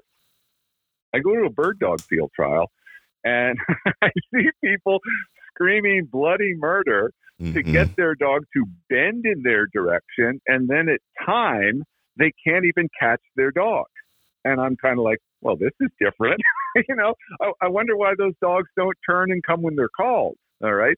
So I just approach bird dog training with kind of a through a different lens. Okay. Not that I was a control freak, but I'm like, you know, if I ask my dog to turn, I kind of expect it to change direction. Mm-hmm. If I recall it, I kind of expect it to come when it's called. All right. There's a little bit, uh, I've judged a couple trials. Uh, there's a little bit uh, the the thought that when you cut your dog loose in a field trial, it's supposed to basically look like a wild animal that hasn't been touched by human hands, but is miraculously going to stay in contact with the handler and handle birds impeccably. Mm-hmm. We don't want to see dogs uh, exhibiting a lot of trained skills. Um, uh, you know, you want that big forward race. You want that great stylish lick and you want impeccable bird handling, but it, you don't want to have it look like the dog was trained. Where in the retriever sports, that's what you're looking at, uh, especially in blind retrievers. You're looking at a high degree of high degree of control. So when I got into the bird dog world, I wanted that that style, but I, you know, I also wanted control. And quite honestly, the bulk of my business, I train hunting house pets. Okay. Somebody has a pointer, someone has a setter, someone has a Brittany or a wire hair, or you name the breed. It's their house dog. It sleeps on the bed, maybe. It rides in the front of their truck. and they want to go hunt with it in the fall. And some of my clients are very serious. They hunt all over the United States. They go to the Canadian prairies. Uh, they hunt uh, grouse. They go down south for, for quail. They go out uh, Texas, Oklahoma, Arizona for quail. Very, very serious clients. And then I have clients that hunt three or four days a year. Right. And that's really who I train dogs for. You know, and if you look at my very first article in Upland Almanac, full disclosure, that's what I said. I train I train dogs for, you know, people that have dogs and want to go hunt with their dogs. If you want to run trials, I bet it will work too. Now, so go ahead. The Delmar thing, I'll just touch back. I read his book with Bill Tarrant. Mm-hmm. You know, I probably in our basement somewhere are Delmar's videos. You know what Delmar was doing? He was check cording his dogs accurately. He was overlaying electric collars with his check cord so the dogs understood it contextually. Mm-hmm. And I, I saw that and I went, well, that, that really makes sense. You know, there's some stuff in his books that I didn't do. I never threw a, uh, threw a wave down the check cord to bump the dog under the chin with the the, the bowline knot on the end of the check cord. I yeah. didn't do that. I remember I, I, I told you that was something I did. Yeah. Yeah. I overlaid the collar in a very similar way. Yeah. Like as I said, there's not much that I haven't tried. I used to carry dog. You know, your dog moves on point. You walk over and you pick it up and you carry it back. Right. Mm-hmm. Put it mm-hmm. down so it learns. Well, dogs have about a nine or ten second short term memory. So if you don't get to that dog, how is that dog supposed to remember why you're moving it? And I carried dogs all over Vermont for a bunch of years right. until I went, I'm not sure this is really the best way to do it. Because what I saw was that carefully lift your dog up and move him back and lightly put him on the ground and style him up and whisper sweet nothings in his ear frequently turns into picking the dog up, screaming at him, hauling him back, dropping him on the ground, and threatening with him with his life if he ever moves again. And people go, oh, well, see, moving the dog back works. No, scaring the death out of your dog works. Mm-hmm. It's not moving him back that's working. My apologies to people who have been successful teaching their dog manners by carefully moving them back. But I have a pretty deep uh, uh, memory of a lot of people who were, let's say, a little more uh, rambunctious than whispering sweet nothings in their dog's ear when they were carrying them back. So, you know, I just just evolved things. It just seemed they seemed to me a better way to do it. Right. I used to get up and walk across the room and touch the TV and turn the knobs to turn it on and off and change the channel. Mm-hmm. I don't mm-hmm. do it that way anymore. Anymore, it works, but there's a better way to do it. Right, right. Well, and I I think that's the the overarching theme is is continue looking for a newer, better way. You know, um, every dog is different, and I I think you know it's it's it's gonna be interesting watch right like everybody's about to get a bunch of new puppies and everybody's to want those new puppies to perform in the way that we all dream and envision. But you know, it's it's it's now that we need to be thinking about okay, like what what are we doing to tailor whatever it is that we're trying to teach the dog to the dog's way of learning. You know, and you need to be sort of a little open minded and a little intellectually curious about the training process.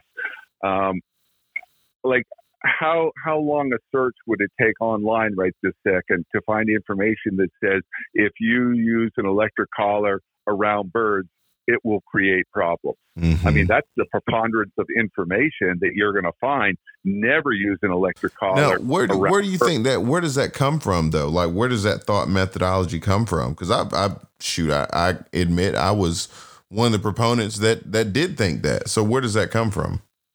Why would it? Why would it? it well, you know, you just got to answer that question yourself. Why would a dog start blinking birds, for example, if you use an electric collar around birds. Well, maybe the dog thought that what happened was unpleasant or not contextual and it didn't understand what was happening, or it was too big of a jump. We taught it whoa and we gave it a couple bumps with a collar in the backyard and everything went well. So now I'm going to put it on birds and try and do the same thing. The dog's in a higher state of drive because of the excitement of the birds. And I'm going to ramp up the collar and I'm going to teach him now that that's how you have to behave. Okay. Um, it's, it's, it's lack of, as I was alluding to earlier with my progression, my dogs come off the check cord. Okay. Now they're on the collar. They know to um, turn, to come, and to whoa. I start adding distractions to those. I ask them to turn when they're chasing a songbird. I ask them to turn when they're distracted or they put their head down or they're they, they basically want to go someplace else okay and that's i'll use that little distraction and say hey no you got to turn now or you have to come now they only know whoa kind of close by um, around no distractions but now i'm going to ask them to whoa and i'm going to move they go to move because i'm moving and I go, whoa, using the inflection in my voice as cautionary. I don't snap out whoa like I'm yelling no because that freaks out a lot of dogs. I go, whoa, and I enforce the whoa command. I get so I can walk a circle around them. If they move, I say, whoa. I'm only doing it a little bit at a time, and then I cut them loose. They go for a run. I ask them to turn as I need. If you have a dog that is punching holes in the horizon for a, a, a grouse hunter, I'm going to turn and recall that dog a lot more. If I have a dog that's kind of timid and doesn't have a lot of run in him, I'm hardly going to turn him or recall him at all. You got to balance it out. Okay. I'm going to encourage that dog to go and I'm going to try and put more control on the hard going dog for the hunter that really doesn't want that or isn't ready for that. So I ask the dog to whoa, and I move 10 feet away.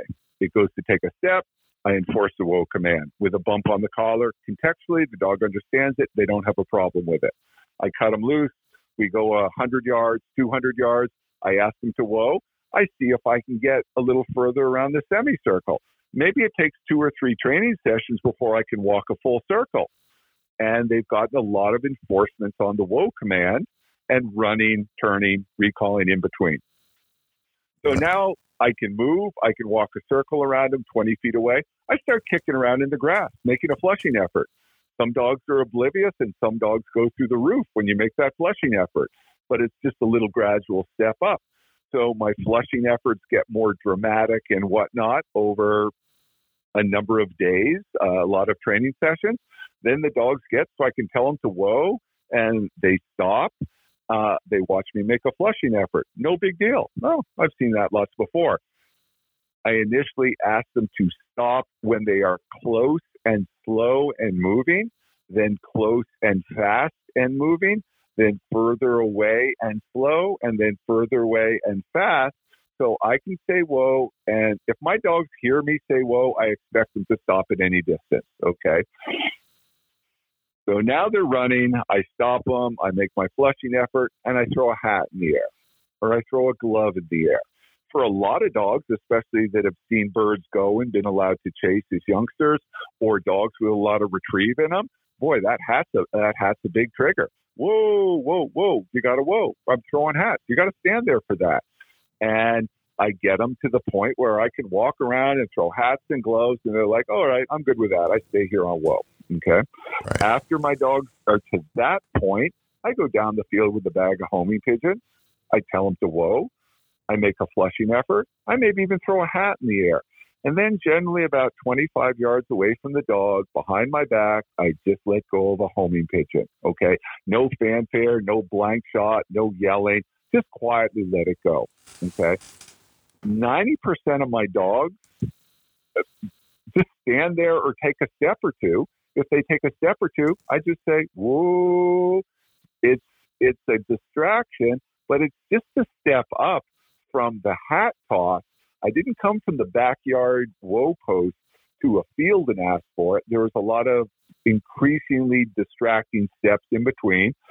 I'll admit over the years I've had a couple huge breaks where the dogs chase that chase that bird like like Secretariat in the Belmont years mm-hmm. ago. Yeah. And it's just like, whoa, whoa, whoa. And you know, a couple times I'm like, well, I'm glad to Homer's circle because when that dog comes back by me 20 yards away, I'll probably be more likely to get him to whoa, and I eventually get him to a stop. Right. So now I got dogs that over a week or so of that will stand there as I make a flushing pigeon and release a homing pigeon behind my back.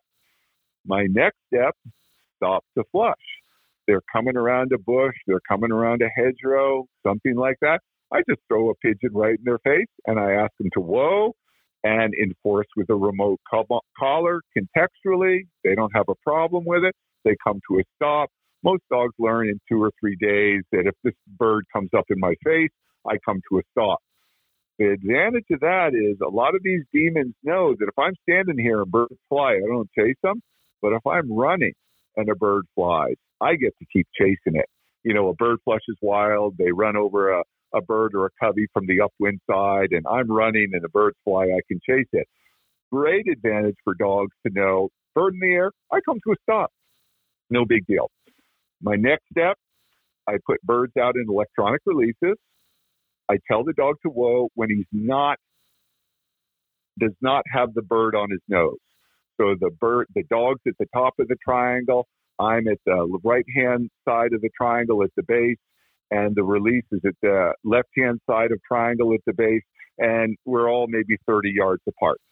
And I pop the bird.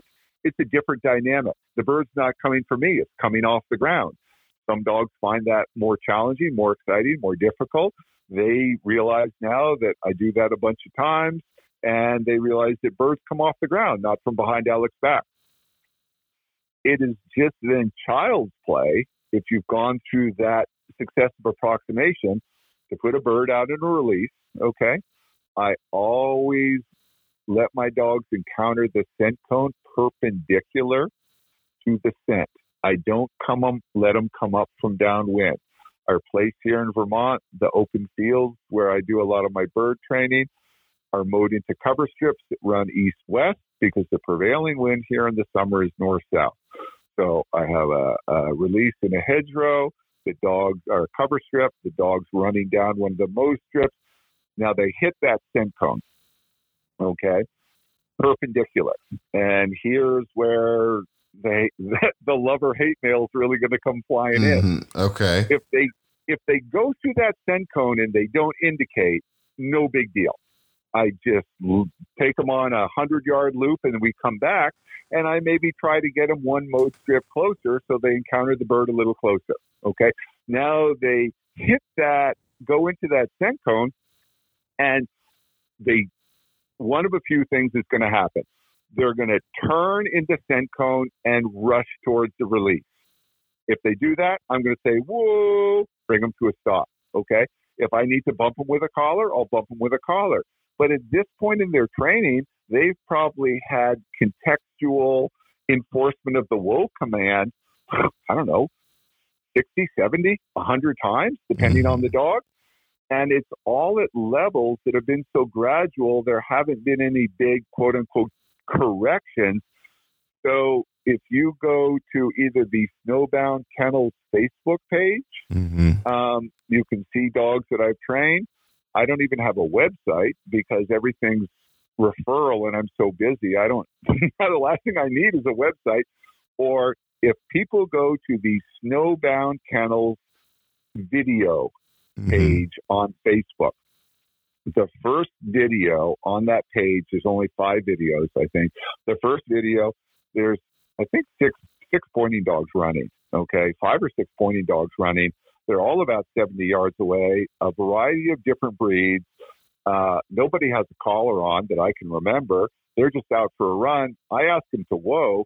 They all come to a stop and they all style up. Okay. Dogs have a belief system, just like people dogs believe I need to stop because he said whoa, because if I don't, something bad is going to happen to me. Okay. Or dogs, dogs can have a belief system. I need to come to a stop because he said whoa, and something great is going to happen. Okay. And if you look at that video, I think it's pretty good evidence that when I say, whoa, my dogs think something good is going to happen because they all style up. A couple videos below, there's five dogs doing the same thing, and a big Vizsla in the middle of the frame looked miserable on the whoa command. He had just arrived from a different trainer. That dog stopped on whoa because he thought if he didn't, he was going to get his butt kicked. And my dogs all style up because they think whoa means something great is going to happen. Right. So that dog enters that scent cone. He turns towards the release. I tell him to whoa. The thought that only a dog can decide when to point, I think, is a little bit of a uh, of a fallacy. I think there's a lot of dogs. I mean, we've all seen those dogs that just have so much point. Mm-hmm. You know, they run by your pillow in the front yard and they're going to lock up. They got right. so much point. A, a lot of dogs don't. Some dogs don't have as good a nose. Some dogs just don't have that as much point in them. And the main problem people have with pointing dogs is they mishandle birds, and they generally mishandle birds by crowding them. So well, I'm a firm believer. What's that? I, I was gonna say, you know, with all of that, you know, you actually mentioned something that was really dope as far as mishandling birds. Um, and that was, you know, spraying those birds off too. I just kind of wanted to touch on that before we went any further. Yeah. So um, spraying birds off. Um, everybody has seen that trained a bunch of dogs. Uh, some dogs have a lot greater intensity on wild birds than they do pen raised birds, mm-hmm. to the point where some dogs won't even point them. Okay. Um, I've seen that. And many years ago, I was getting pheasants out of uh, a preserve operation and they were their brood hens and they had been kept indoors in a fairly dusty environment all winter and they once they collected eggs they were selling me the brood hens to use. I had been using them for a couple weeks and man i was happy if one flew 40 yards. I mean they just they just weren't good flying birds at all but it was spring. I had to use them no choice. Mm-hmm. so I picked up a crate of birds one day, and it was a solid bottom crate, and the birds were just covered in filth, you know, their own filth. It was right. all over their feet and their tails. They're just disgusting. And it was a warm, warm spring day, you know, 65, 70 degrees. And I got out the hose and I put it on mist, and I started spraying the visible filth off the crate and the birds' tails and feet and stuff. And I couldn't believe the water that was running off those birds was just filthy. It was just like brown water coming off, coming off the birds. So I just kept spraying and spraying and spraying. And, you know, they're kind of ruffling their feathers and stuff like that a little bit when I'm doing it. And, and I stopped when the water was clean. Well, I left the crate in the sun for the birds to dry. A couple hours later, I go out and open the crate, grab a pheasant. It slips out of my hand and flies over a tree line about 200 yards away. Mm-hmm. And I'm like, I, this ain't my first rodeo. I don't usually let go of $15 pheasants. And right. why the heck did that bird fly so far away? So didn't give it a whole lot of thought. Got the next bird out more carefully. And um, I think I was uh, training a flushing dog, and I put that bird in a release. Okay. Flushing dog comes down. I pop the bird, and that thing literally flew over a line of trees. Actually, no, it was a pointing dog. The dog comes down, slams into point with what I would call wild bird intensity. Mm-hmm. I'm like, wow, what? Look at that. I mean, he is like, you would think there was a, a grouse five feet away. Pop the bird, it flew quarter mile over trees. And I'm like, okay, Alec, put on your thinking cap. What's going on there? Okay. Well, Eureka.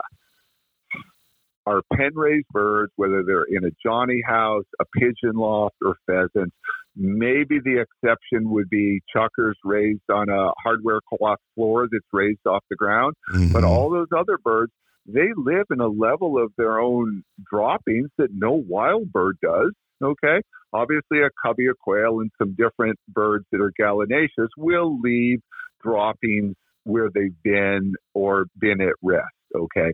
But they don't live in that filth the way our pen raised birds do.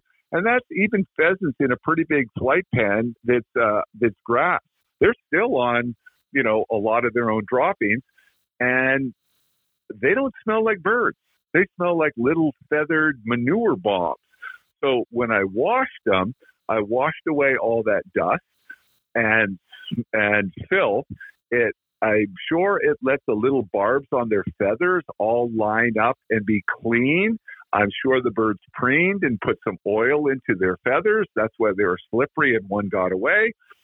And when the dog pointed it, it smelled like a bird, not mm-hmm. like a mm-hmm. pillow that's been in a manure pile. Right. And the intensity went way, way up. So that's a really, really good little tip for people that have a dog that doesn't have intensity on pen raised birds, maybe even to the point of it won't play the game, unless it won't play the game because it thinks it's going to get in trouble because it's gotten in trouble before on a bird that smells like manure. But I don't seem to get in trouble on birds that don't smell like manure. Mm-hmm. So when I stop that dog that wants to approach a release on the whoa command, it's contextual. The dog understands it. It's uh, gradual, successive approximation. There's no loss of style. Frequently they style up because I've said whoa. Now I pop the bird and I can keep that dog controllably staunch using whoa. I can keep that dog steady to wing and shot on the first bird it's had in since it started formal training. It may have had birds when it was younger, but when they come in, I put them on the check cord. It takes a rare case for me to put dogs on birds until I get them to that point of control.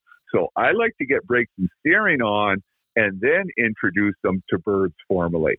Now, dog let, cone, let, let me ahead. ask you this. Have you ever seen a dog, because you get them started so early, have you ever seen a dog slide backwards, like gets a little bit older, and because you, you might have broke him so early or something like that, and they seemed ready at the time, did have you ever seen any slide backwards?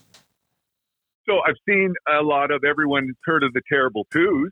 You know, my, my dog Zoom Zoom, that Calico Trilogy dog, um, she was staunch and broke, and we were shooting wild birds over her in the fall. I went down south for the winter, and I came back next spring, and that was that dog was busting and chasing birds like crazy. Yeah. She went through the terrible twos at a very, very young age as she matured and got much more independent and stronger mentally and stronger physically. But because she had great brakes and steering, she had that great foundation, it was really easy to rein her in without using inordinate or non contextual enforcement of commands. So it was really easy to get control of her. In general, and I think one of the hardest problems people have, uh, there, there's a few big hurdles in dog training. One is uh, not making emotionally based training decisions. Okay. Um, very, very difficult for people not to get mad and train out of anger. Okay. Do you, you, think we're um, too emotional with our dogs? Yeah. I mean, I, I'm fine about being happy, but you know what used to make my skin crawl? When someone blew out of a field trial and they turned to the gallery in their embarrassment and said, huh, we're going to fix that on Monday. You know, like, like uh, your dog didn't do well. It didn't do well because maybe it had a bad, bad day or wasn't prepared. You're embarrassed, but you're manifesting that as anger okay, which men kind of do when they're embarrassed in public. It's usually manifested as anger. And you're going to tear the dog up Monday because you're embarrassed. Okay. Uh, you go out there, people, and this goes to what we're talking about. Training isn't some beautiful bell curve where every day the dog gets better and better. I mean, it's the stock market. It's ups and downs and it's backwards and it's plateaus and uh, it bottoms out for a while. Then it skyrockets and you're riding high and then there's a big setback. And that, that's difficult for a lot of people. They want to see that linear progress where the dog's getting better and better every day. And you just have to approach it I think it's best to approach it non emotionally. And I think that's very difficult for a lot of people because we're emotional creatures and they're emotionally invested. And if you're in a training group or you're trying to get ready for a trial or you're out with your buddies and your dog's like just doing terrible, it is difficult to, to not get emotional in your decisions. Uh, that's that's one of the most difficult things is not making emotionally based training decisions.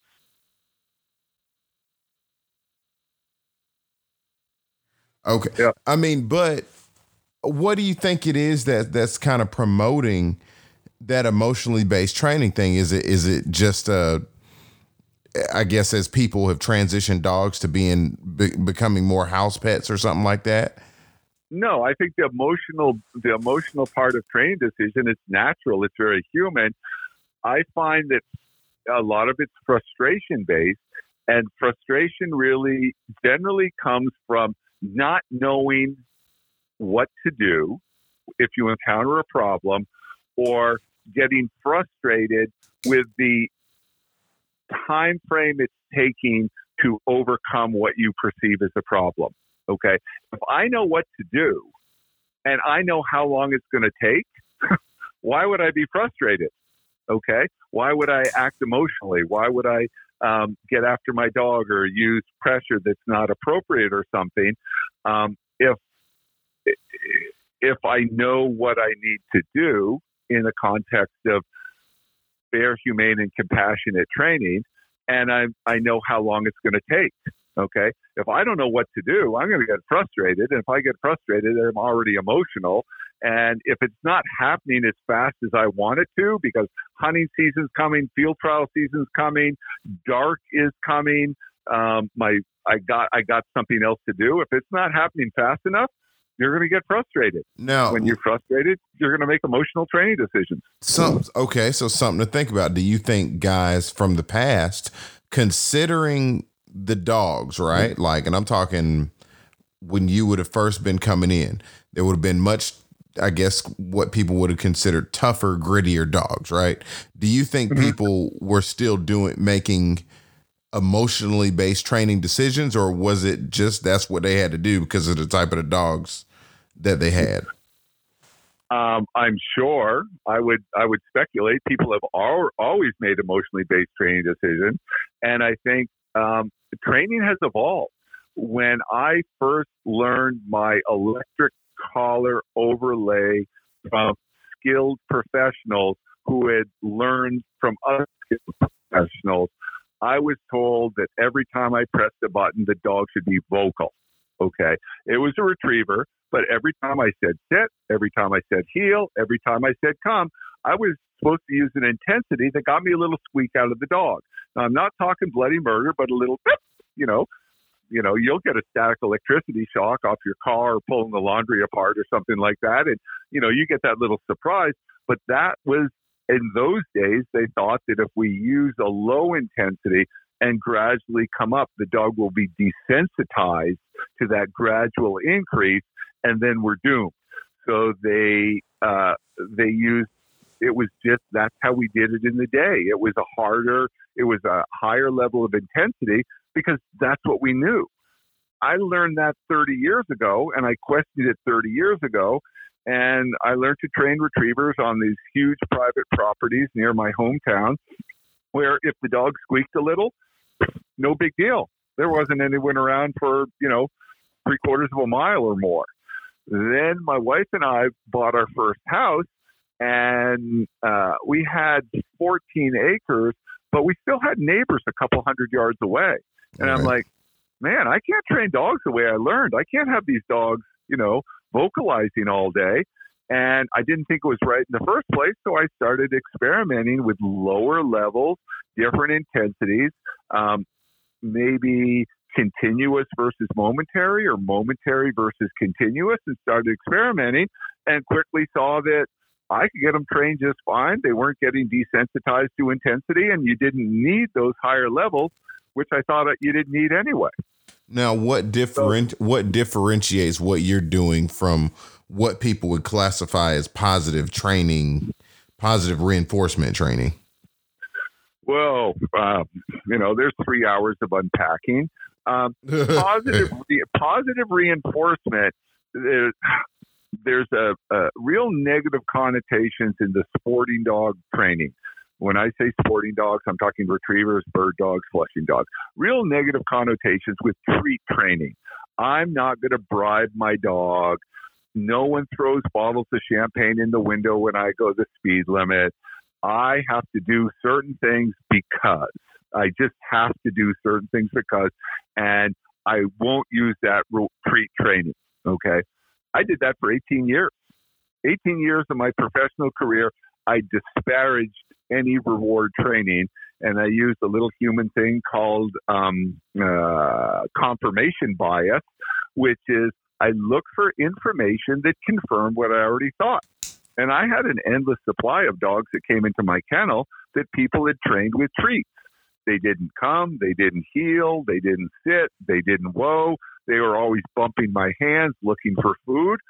It confirmed that reward based or treat training was stupid, right? Right. So about 12 years ago, and I've always kind of thought outside the box. I've been very comfortable outside the box. I look at things from a different perspective than just this is tradition and this is how we have to do it. Uh, and a client knows knows I think like that, and she said, "Hey, Alec, you know, you should really look at this uh, this DVD on reward training." And I'm like, yeah, right. That's just what I need. You know, I've been a pro for 18 years. I'm not throwing cookies at my dogs. So I threw it up on the desk, and I don't know, a couple weeks later, I was on my winter training trip. I plugged it in. It was a two hour video. mm-hmm. 10 minutes into that thing, I was like, oh my God, am I an idiot? Yeah. This is absolutely amazing. Okay. There is a tremendous difference between telling Muffy to sit in the kitchen and tossing her a biscuit and thinking you're training a dog versus reward based marker training, which is operant conditioning, which is substantially more difficult to do properly than put a dog on a leash and pull it around.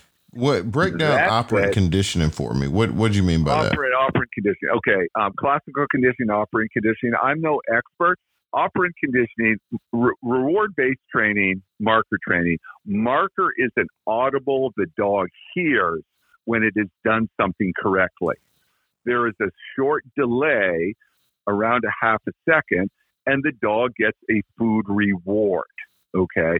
Some people use a clicker. They call it clicker training. I can see your audience rolling their eyes. Mm-hmm. Okay. I, I, um, I did clicker for a little bit early on. But I don't, I generally don't use a clicker. Clickers have an advantage. Sometimes I generally use a word, and let's just say that word is yes. Okay. Uh, honestly, I don't do a lot of reward based training with bird dogs. I do a lot with uh, retrievers. I do a lot with flushing dogs um, protection dogs, and obviously the, the pet dogs I train. The bird dogs, we need independence. We need those dogs thinking out there is where I want to go. I want to find birds. So it would be pretty easy with some lower drive dogs to get them more interested in hanging around with you because you seem to be a food dispenser than going out there. Mm-hmm. Obviously, they're, you know, high drive dogs. You could, you know, you throw a T-bone steak in front of them, they're going to run right by right. and never look back. But the lower drive dogs, if you did too much reward base with them, they'll say, ah, "I'm not going out there. You're the one with all the food." Mm-hmm. So I don't necessarily do much of this with pointing dogs. But an example would be, let's say you had a, a little little uh, uh, puppy you were working with, and uh, he's out in the yard. He's 10 weeks old, 12 weeks old. He's hanging out around you. You know, you're playing with him a little bit, and you're not far away, only a step away. He comes to a stop. The millisecond that puppy comes to a stop, you go, yes, and you deliver him a little food reward. Tiny, tiny, the size of a kibble. But the value of the food matters. Value is how much the dog likes it. It mm. should be a high value food, and we need to find the value the puppy likes. You know, like I have a Labrador that'll take my hand off for a single kibble, and I have other dogs that I've literally had to use steak to get them interested. Oh, okay, wow. yeah. so there's value of the food, there's a volume of the food. How much do you get? The volume should vary. Sometimes they get one kibble size piece. Sometimes they get three. Sometimes you're playing the lottery, you win a dollar. Sometimes you win 20 and that's uh, the anticipation uh, along with the the um, uh, the reward that actually can help keep you interested. So the little puppy stops. You go, yes. You reach over. You give him a kibble. And then he wanders around the yard a little bit more and he comes to a stop and you go, yes. And you reach over and give him a kibble. Okay. Wanders around the yard. He comes to a stop. And now he's, now that little puppy's thinking, man, every time I stop, that guy gives me food and he starts offering the behavior. Okay, of his own volition, he comes to a stop. Now, with the different breeds of dogs, uh, pets, flushing, retriever, or protection, they might sit, they might down, they might come, and we mark all those behaviors and reward. How you hold the food is important. Again, the value of the food, the volume of the food, how accurately you mark, how you literally deliver the food to the dog. Initially, it would be on kind of a 100% pay schedule, but you also know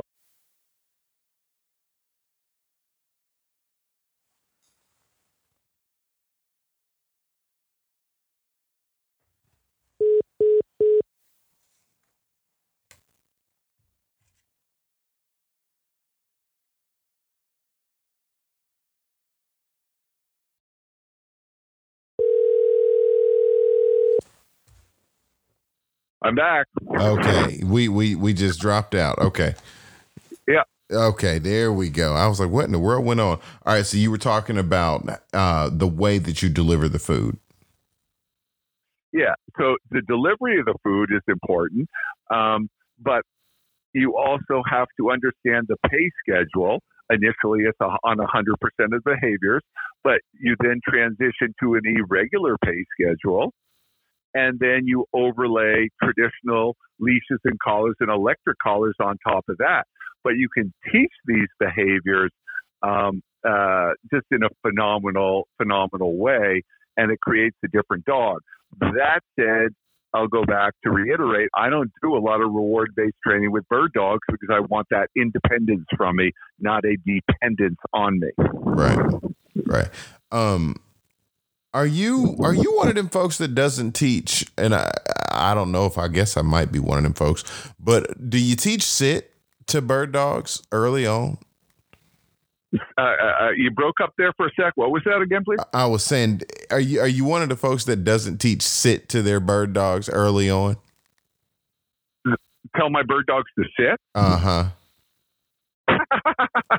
it's really funny. I'll go into the vet with one of my bird dogs, and all the techs are getting out treats and going, sit, sit, yeah. sit. My bird dogs like look at them like, what the heck? Yeah, that's how mine about? are. Mine okay. are like, uh, what yeah, are we um, doing? Yeah. I have done it when clients request it because uh, so many of my clients, these dogs are year-round house pets. Maybe, uh, maybe their their wife, maybe their children have to take the dog for a walk, mm-hmm. and you know they they got these cover dog trial dogs, and they got to have some control. It's very common, at least in my experience, that if a dog comes to me knowing how to sit, he'll have a greater proclivity to sit when I'm trying to teach the whoa command. Okay. Um, I had years ago, I had one setter here. Every time I said whoa, that dog sat. I picked that dog up 500 times in three months. And I told the guy, I said, look, you know, that dog had such a good conditioned response to, I'm not moving, I should be sitting. I could not get this dog to understand the whoa command. He goes, it, it's totally fine by me. I could care less if he sits on the whoa command. No big deal. He left, and the dog had been in training three and a half months, which is the general time frame for me to take a dog from scratch to staunch and broke on liberated birds, okay, and ready for more of that, and then transition to wild birds. Right. But a lot of my clients want their dogs home, you know, as soon as possible, so to speak. That guy stopped on the way home with his dog and shot grouse and woodcock over it. The dog never sat on whoa or on point for the rest of the dog's life. Interesting. so, like I what, don't now, know. What do, what do you think I, that? What do you think it was? You know, it says dogs are place oriented. Dogs look at things in different contexts. Uh, dogs don't conceptualize. Okay, conceptualize. You can drive in Georgia, right? You can drive a car, right, in Georgia. You right. can drive a car in Spain. You understand the concept of driving a car. That's a big problem for people with dogs. They train their dog in a in their bird field, their local bird field, their backyard, their buddy's backyard. The dogs learn to do it there. Oh, my dog's all trained now. They cut it loose, and the dog's like, Yahoo! I don't have to behave here. I do all that stuff in the yard. So that's an important part of the transition and generalizing a dog skill to show it, you need to do it in a wide variety of locations and circumstances. And people don't generalize well, and that leads to a lot of problems because my dog was so great in the backyard, and now I take him hunting and he's running amok. I better turn my collar up. Okay, this dog knows that, so I need to punish that behavior because he's willingly willingly doing it incorrectly where the dog just hasn't contextualized the skill to understand it needs to be done in a variety of different locations. Right. Well, and that so, also goes into you saying earlier um, you don't like to put apprehension in a dog. I, you know, uh, I don't, I don't want to. I want my dogs to feel like they're they're king of the walk. They're bold. They're brave. I don't want to put a dog in a situation where he's apprehensive. Okay, uh, you know, honestly, I've seen dogs get up on barrels, wobbly barrels, tables, and all that, and be happy as clams. Okay, and it doesn't bother them at all. They they're very adaptive dogs. But I've also seen a lot of those dogs up on those devices that are scared to death. Okay, mm-hmm. and people go, oh, "Well, the dog's no good." the, the dog's not no good. He just doesn't adapt to that um, the way some other dogs do. So I determined for me personally, I saw no advantage in using those devices, especially because dogs don't conceptualize. How many people have seen a dog that woes perfectly on a barrel and you put them on the ground and they say whoa and they just walk away? Oh no, I I, I whoa on the barrel or I whoa on the place board. I don't I don't know how to whoa on the ground if you spend enough time on the barrel or the place board, you may be more lucky in getting whoa on the ground. But you get whoa on a barrel a little bit. I've seen not just me training, a lot of other trainers scratching their head going, oh, he whoa's great on a barrel. I put him on the ground and he walks away. Well, he doesn't know to do it on the ground. Mm-hmm. I would, so now I need to use pressure to show him he has to do it on the ground. I would rather eliminate the barrel and just show everything the dog on the ground where he's confident and bold. And that's where he is going to have to use those skills. So if someone does need a dog to sit, I will teach sit and whoa simultaneously to show the dog in context. This is the sit command. This is the whoa command. If I ask you to whoa and sit, I'm just going to kind of quietly move you forward or lift you up. I'm not going to make a big fuss over it. I'm just going to ease you forward and encourage you to do it. If I tell you to sit and you whoa, I might come over and place a single finger by your tail and encourage you to sit and just try and help them understand there's two different things here, man. I want you to do this one and I want you to do that one. Um, but generally, by and large, I don't teach bird dogs to sit. And I certainly don't teach them to heel until their field training is done. Mm-hmm. Yeah, that was um I, I I definitely didn't do that with my dogs and they're you know, they're good now. They heel, and my dogs still don't sit, but that's also you know, not something I, I cared about. But um, you know, I was just curious it you know, as the conversation continued to go, um you just kind of made me curious about that. But look, I am you know, I'm I'm really interested in a conversation that we had about short hairs, um, short hairs today versus short hairs 25 years ago. What what's your what's your opinions on that? I wanted to to really get that get into that a little bit. My experience is that I, tra- I, I train a lot of short hairs. I've actually had clients come here and say, "Oh, I didn't know you bred short hairs." I said, "I don't. I just train them." I mean, the kennel sometimes is three quarters full of short hairs. They're mm. a very mm-hmm. popular dog back here in New England. Um, I remember short hairs 25 years ago as having fairly good bone, fairly good substance. Okay, uh, muscular dogs that were athletic but had a more modest level of independence. Independence to me is what makes a dog run big. You can have the craziest bird finding dog in the world, and if it's not independent, it's going to run around like mad near you looking for birds. Athleticism can help a dog run bigger, but you can have the most athletic dog in the world, and if it's not independent, it's going to hang around with you. Okay? You can have a three legged dog with no hunting desire, But if that dog's independent, eventually it's going to wander away from you. So obviously, bird finding, obviously athleticism, which is the conformation of the dog, has something to do with that. Um, that leads to a bigger running dog, but I believe that uh, independence is a big component. The short hairs that I sort of cut my teeth on, as I said, substance, muscular, larger dogs with appropriate hunting uh, independence for what I understood the breed to be. Now, I'm assuming they were closer to those DK lines, the the Kurzhaars. Nowadays, if someone says they're coming in with their short hair, I have no idea what it's going to look like. I mean, like minuscule little dogs that weigh 38, you know, 35 pounds. Um, big, long, lanky dogs that look more like pointers without a tail, and crazy, crazy independent. Mm-hmm. A guy came here a couple of years ago with a six month old short hair. He got it out of his truck. We went out to the kennel. I was going to show him the kennel and stuff like that. I spent two hours on my four wheeler trying to catch that six month old dog. Uh, at two different points, it was over a half mile. We have a our my property, our property here in Vermont is a little over a hundred acres of field and second growth woodland at the end of a half mile private driveway surrounded by dairy farms, uh, either corn or hay fields or soybean fields. Mm-hmm. Two times that dog was over a half mile away on a road with me trying to catch him for two hours on a four wheeler at six months old.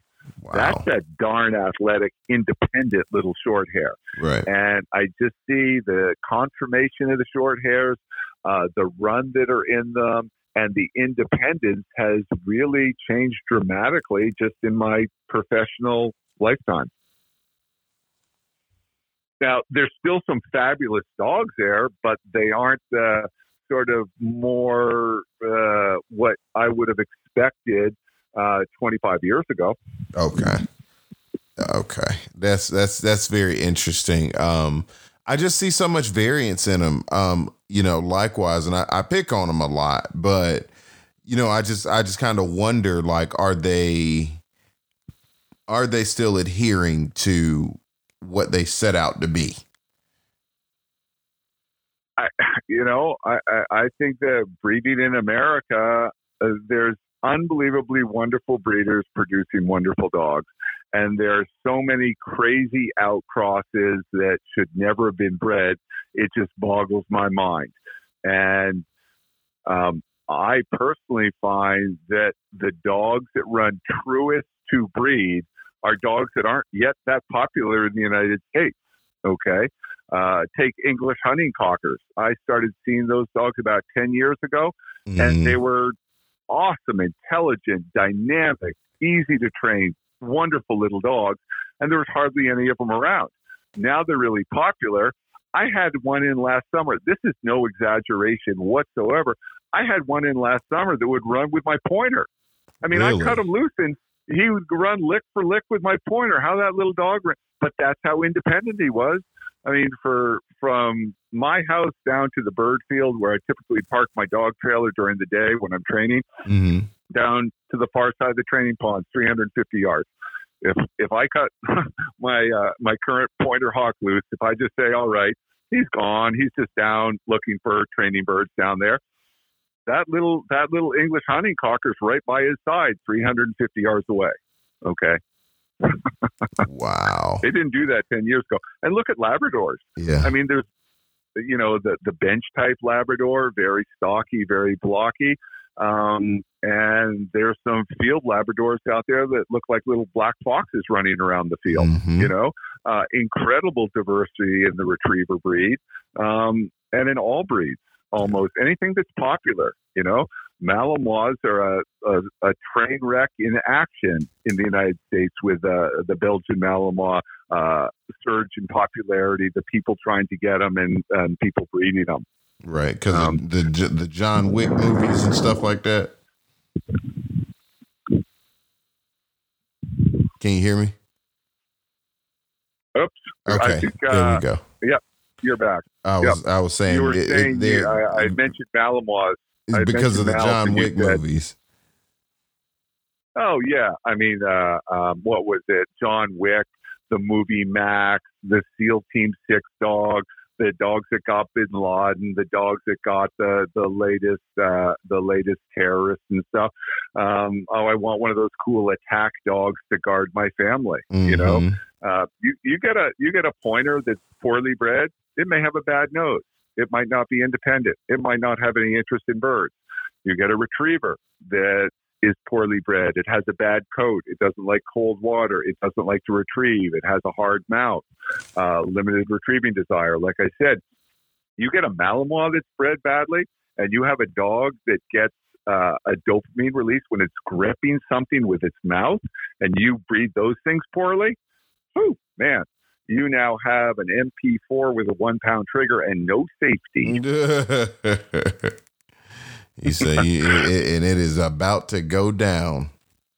Yeah, that's no, funny. They're they're they're incredible dogs, and uh, and I love them. Uh, I I really like all dogs. That's yeah. why I own such a diverse number of dogs. It's very common for, you know, I'm I'm really uncommon in that I train as many different breeds as I do. Mm-hmm. Um, I know a lot of bird dog trainers. They might have a couple retrievers in their kennel, and I know a bunch of retriever trainers that might have a couple bird dogs in their kennel you might come here.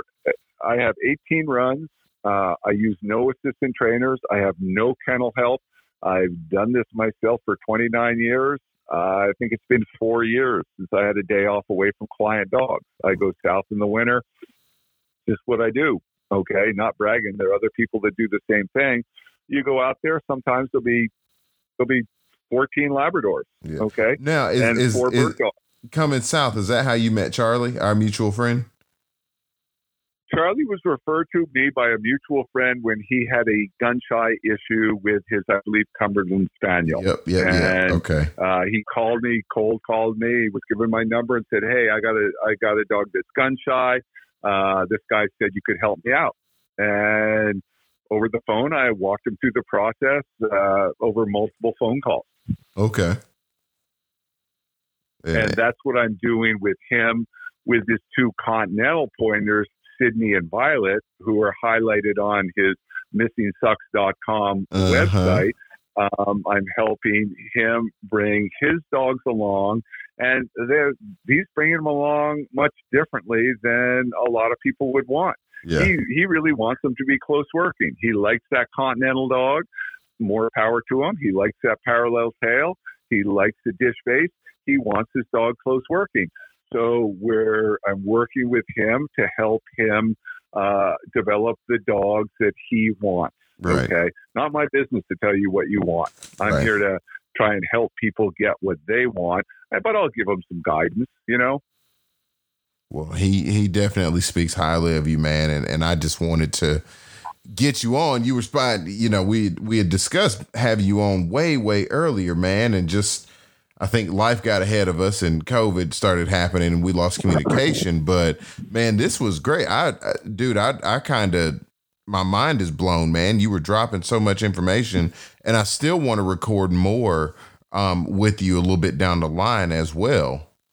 I still got 50 million yeah, different I, questions. I like, I, honestly, honestly, I haven't even started hey man. Well let's let's set up for a, another episode um you know as soon as you possibly can. I i want to keep uh, you know dissecting that man. I want to put this this episode out now. We're almost at two hours now.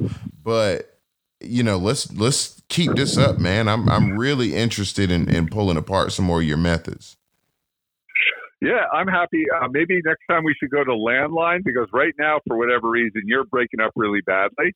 Uh, we could go on a landline, but I'm I'm I'm I'm happy to talk. Um, my my goal in life, I want people to train dogs in a fair, humane, and compassionate method that mm-hmm. gets the most out of the dog while doing it in the, in within those parameters. Right. Okay. A lot of people seem to think that results validate training. Well, you know, so maybe I got this award or that award or that ribbon, but it took me 10 dogs to do it and I ruined uh, nine of them.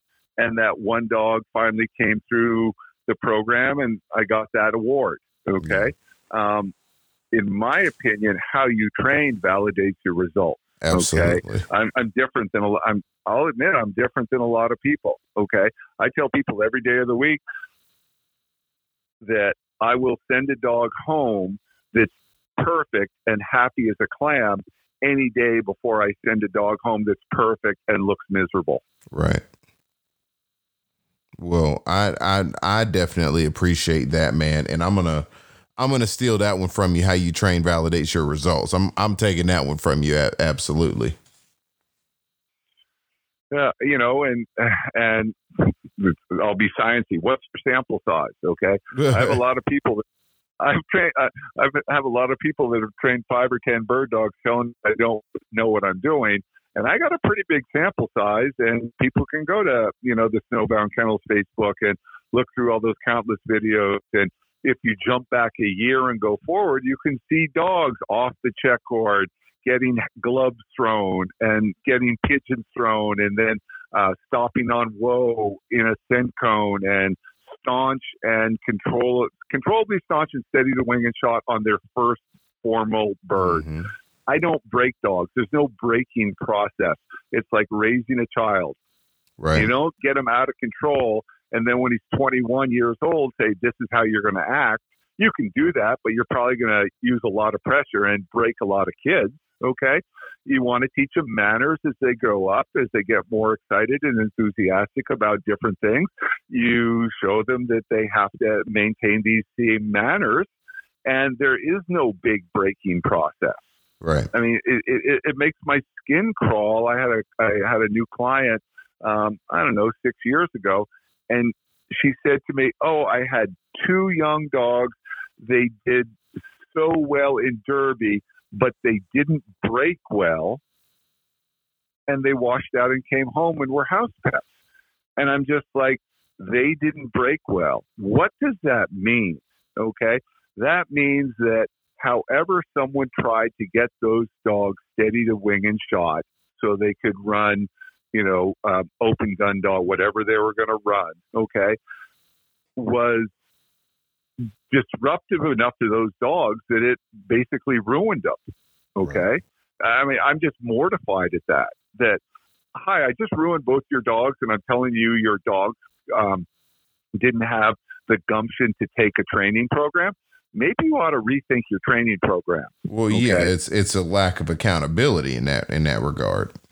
And but and it, but the other thing is it's accepted. It's it's kind of accepted and again, if we're talking trial dogs, I know not all dogs can be competitive, uh, winning trial dogs. To ruin a couple derby dogs, trying to get them to steady the wing and shot, and people accept that that it's okay to wash. Oh, well, dogs couldn't take the training. Yeah, send them home. I'll get rid of them. Or my favorite, put them in the ground. Okay. Oh, you ruined them in training? I'll put them in the ground. Yeah. Oh, uh, really? Really? Can't we you know, can we train it a little? You know, I I think a lot of what I say probably causes a lot of people to not be happy because well, now have you have you gotten some some kind of negative feedback from the stuff you've written in Upland Almanac? Um, actually, all I've ever gotten from Upland Almanac is positive. I used to uh, be somewhat active on some discussion forums, mm-hmm. and you know, one of two things would inevitably happen. I would be saying, "Hey, why don't you think about trying this? Well, try try this technique," and it would be, "Who the heck are you? How many national championships have you won?" And I go, "Well, zero. And they go, "Well, why should I listen to you? I'm going to listen to X, Y, Z, and the the preponderance of doctrine out there which says do it this way." And I don't want to listen to you because you haven't won a national championship or it would frequently dissolve into I would cause enough cognitive dissonance that they would tee off on me and get furious. And trying to be professional, I'm not going to respond in kind. I'm not going to come down to their level to personal insults. And So I learned that trying to help people out on the internet where it's a race to see who can come up with the correct answer fastest. Mm-hmm. Okay. You ask me a question about dog training, chances are I'm going to ask you five or six questions before I answer your question. Mm-hmm. But you go to a forum and say, well, my dog's doing this or I want to do this. It's almost like a race to see who can come up with the most correct answer fastest. And again, I'm in that. Well, let me ask you five questions first. And I just kind of realized that it was a little too aggravating. It wasn't fun. Um, why am I smashing my hell, my head against the wall trying to help these people for free when they don't want to take my advice? They tell me I'm wrong. And you know, some people are very thankful, very appreciative. Uh, uh, phone calls, emails, really appreciate your help. But there was enough of the uh, you haven't won a national. I'm going to listen to you, or you're just some pro in it for the money, trying to generate business on this forum. Why don't you get lost? I'm like, oh, okay, I'll just go train dogs. Say I don't want no parts of that. Yeah, yeah. You know, well, uh, if if I'm throwing you a life preservers and you're swearing at me, I'm going to stop throwing life preservers. right. Well, that seems to be the you know the the the changing. I hope with this platform we're we're kind of opening up the conversation to more lighthearted conversation surely but you know folks that are actually willing to listen to to more experienced you know individuals that's something that I definitely think is important you know and and having that that aspect of mentorship man like get out there and and, and learn from folks you know so you know you hit on something really big there. You said people with experience. You can do something for 30 years the wrong way, and That's, you have just mastered doing something the wrong way for 30 years. That okay? is true. I know people. I know people that don't have a lot of experience. They're really good. They make me go, "Wow, man! I hadn't even given that. I hadn't thought of that. That's an awesome idea. I'm going to try that." Yep. And I've been around people that have trained dogs, you know, decades that I'm not sure I'd let them put gas in my truck. Yep. You know, um, uh, it, it's it's it's the individual, and people are so concerned about what's the source of my information, not what the information is. Yeah. Now we can get into that. I'm only looking for information that I agree with, which is obviously a problem. But I'm talking about um, just the concept of I'm talking about a lot of things that go against a lot of very common, long held doctrine. And mm-hmm. I guarantee there'll be people sitting out there going, why should I listen to this guy in Vermont? He's never won a national. I've never heard his name. Um, I've written for Upland Almanac for four years after Dave Hughes retired. And I was got a email that said, would you like to write for Upland Almanac? And I said, be careful what you wish for because you're you're probably going to hear some things and your readers are going to hear some things that differ greatly from the preponderance of training doctrine available in books in face to face in DVDs and on the internet you know um, I have wide open kennel here if someone says you're full of BS, you can't do that. You you can't get a nine month old dog staunch and broke without ruining the dog. Hey, rent a room, rent a house, get an RV, come spend the entire summer with me. I'm kind of a shut in, you know. My, my wife's a clinical pharmacist. I've trained in dogs by and large alone all day, every day. I learned how to train dogs at the generosity of other professional trainers and skilled amateurs. If someone wants to come and shadow me for the rest of the summer, man, give me a call. I'm happy to have the company. I might let you I might let you plant a couple birds for me and give you some help with your dog. I'm well, not hiding. Since, since, since we're on that, how to you know where are all the places that folks can contact you? Well, as I said, I I don't even have a uh, I don't even have a, a website right now. Uh, there is a Snowbound Kennels Facebook page. Um, and my uh, address and number is on there, but my phone number is 802 349 0417.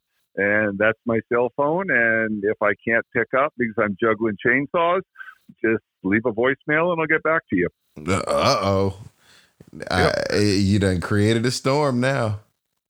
My email is alex at snowboundkennels.com. Mm-hmm. Kennels is plural with an S, snowboundkennels.com.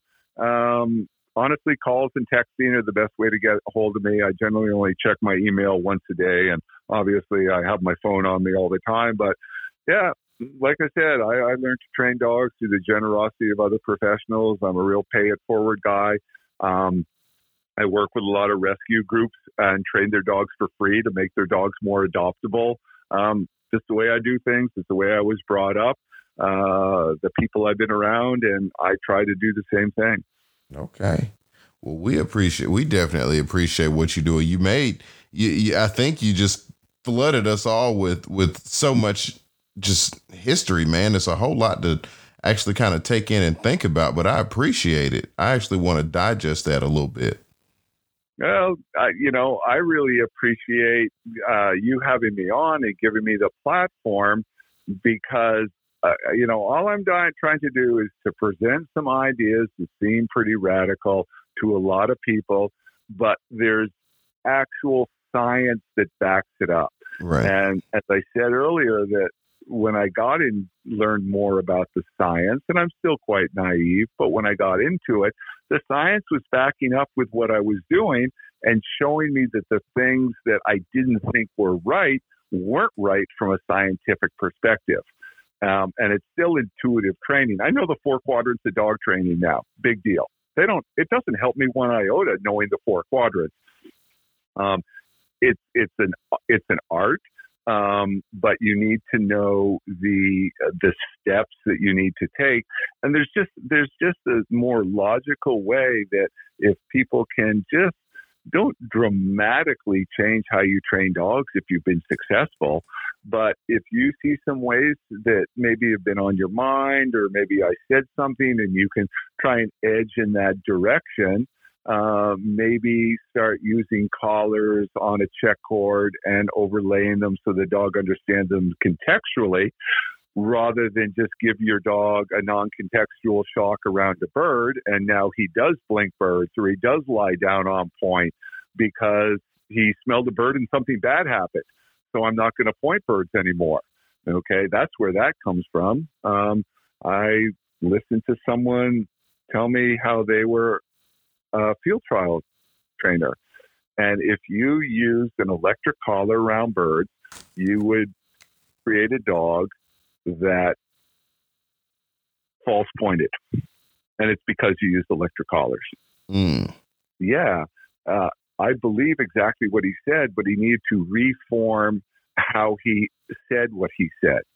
He should have said, if you use electric collars the way I do around birds, you will create dogs that false point.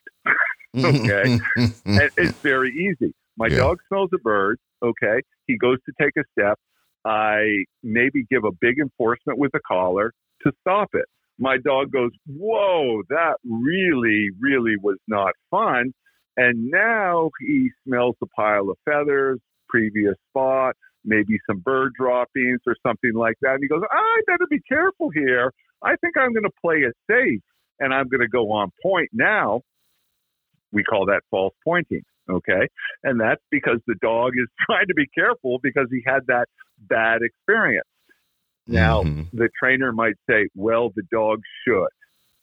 Okay. There, there's no shoulds in dog training. There's just what is to say a dog should be able to take this or should take this level of pressure or this intensity with a collar or this frequency or this duration or this cumulative pressure there's a lot more there's there's five aspects of pressure okay if i say pressure and electric collars people think what intensity am i am i on that's that's pressure okay well you have intensity is one pressure duration is it momentary? Is it continuous? What's the length of momentary? What's the length of continuous?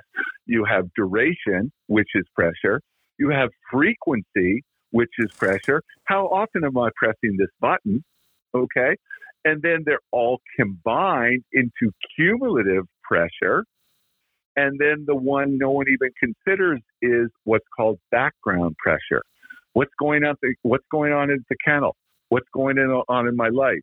Uh, you know, is is my is my trainer in a bad relationship um, uh, with his wife, and there's lots of yelling and screaming in the house, and the kids aren't doing well in school, and there's just a lot of tension in the house. Dogs pick up on all that. Um, what's what's going on in the kennel? Are they in a high stress kennel where the dogs are under a lot of pressure for whatever reason? And when the trainer shows up, the dogs run into their dog houses. You know, um, a lot of yelling and screaming out at, at the kennel and stuff. So that background pressure, what's going on on in the dog's life outside of training, is a component people never think about. But all of those things combine to give you the picture of the overall pressure that the dog is encountering, not just what the intensity is when you press a button or how hard you pull on a check cord. Right, right. Well, I think that's I, I think that's the high note of the of the podcast right there is you know just really understanding where to you know where to gauge that man. Um, wow. Okay. it, it it was made yeah. to be so simple. It's it's it's the more you know, the worse it gets. Mm-hmm. You know, right? I long for the days when I thought it was really really simple. Um, but I'm a better trainer, understanding the complexities now. Um, and I don't know, it just suits my temperament and and uh, the clientele I train dogs for. And I can't tell you how much uh, I appreciate your you having me on the show and letting me letting me ramble on. I get pretty hey. long winded, but I'm in a I'm in a position where I really have to explain things at length because they are so different. If I just say, yeah, I use a collar on Whoa and don't explain the process, people are going to say, oh well, he must he must have a lot of dogs at blank and false point right. because that's the information you see. Right. So I appreciate you giving me a platform to explain and I'm always available to any of your listeners if they have questions or comments or want to come and pay me a visit and watch some dog training. And, uh, you know, it's, it's, it's kind of handy. I think I'm within an hour and a half of 25 craft beer breweries. In there the you go. there you go. So yeah, look, that, for, for anybody that wants to come up there, that that's, you, you're luring them up there. Yeah, well, you're welcome up here anytime. Well, I got to come up there anyway. I got some buddies in Vermont that I want to visit. Um, yeah, so be, be you know, I would love to come out and watch you work some dogs, man. I seriously would. Yeah, well, don't show up here without your dogs. Uh, all right, all right. I'll take you up on that, and I bring, I come bearing gifts as well. Yeah, cough syrup. There you, uh, yeah, there you go.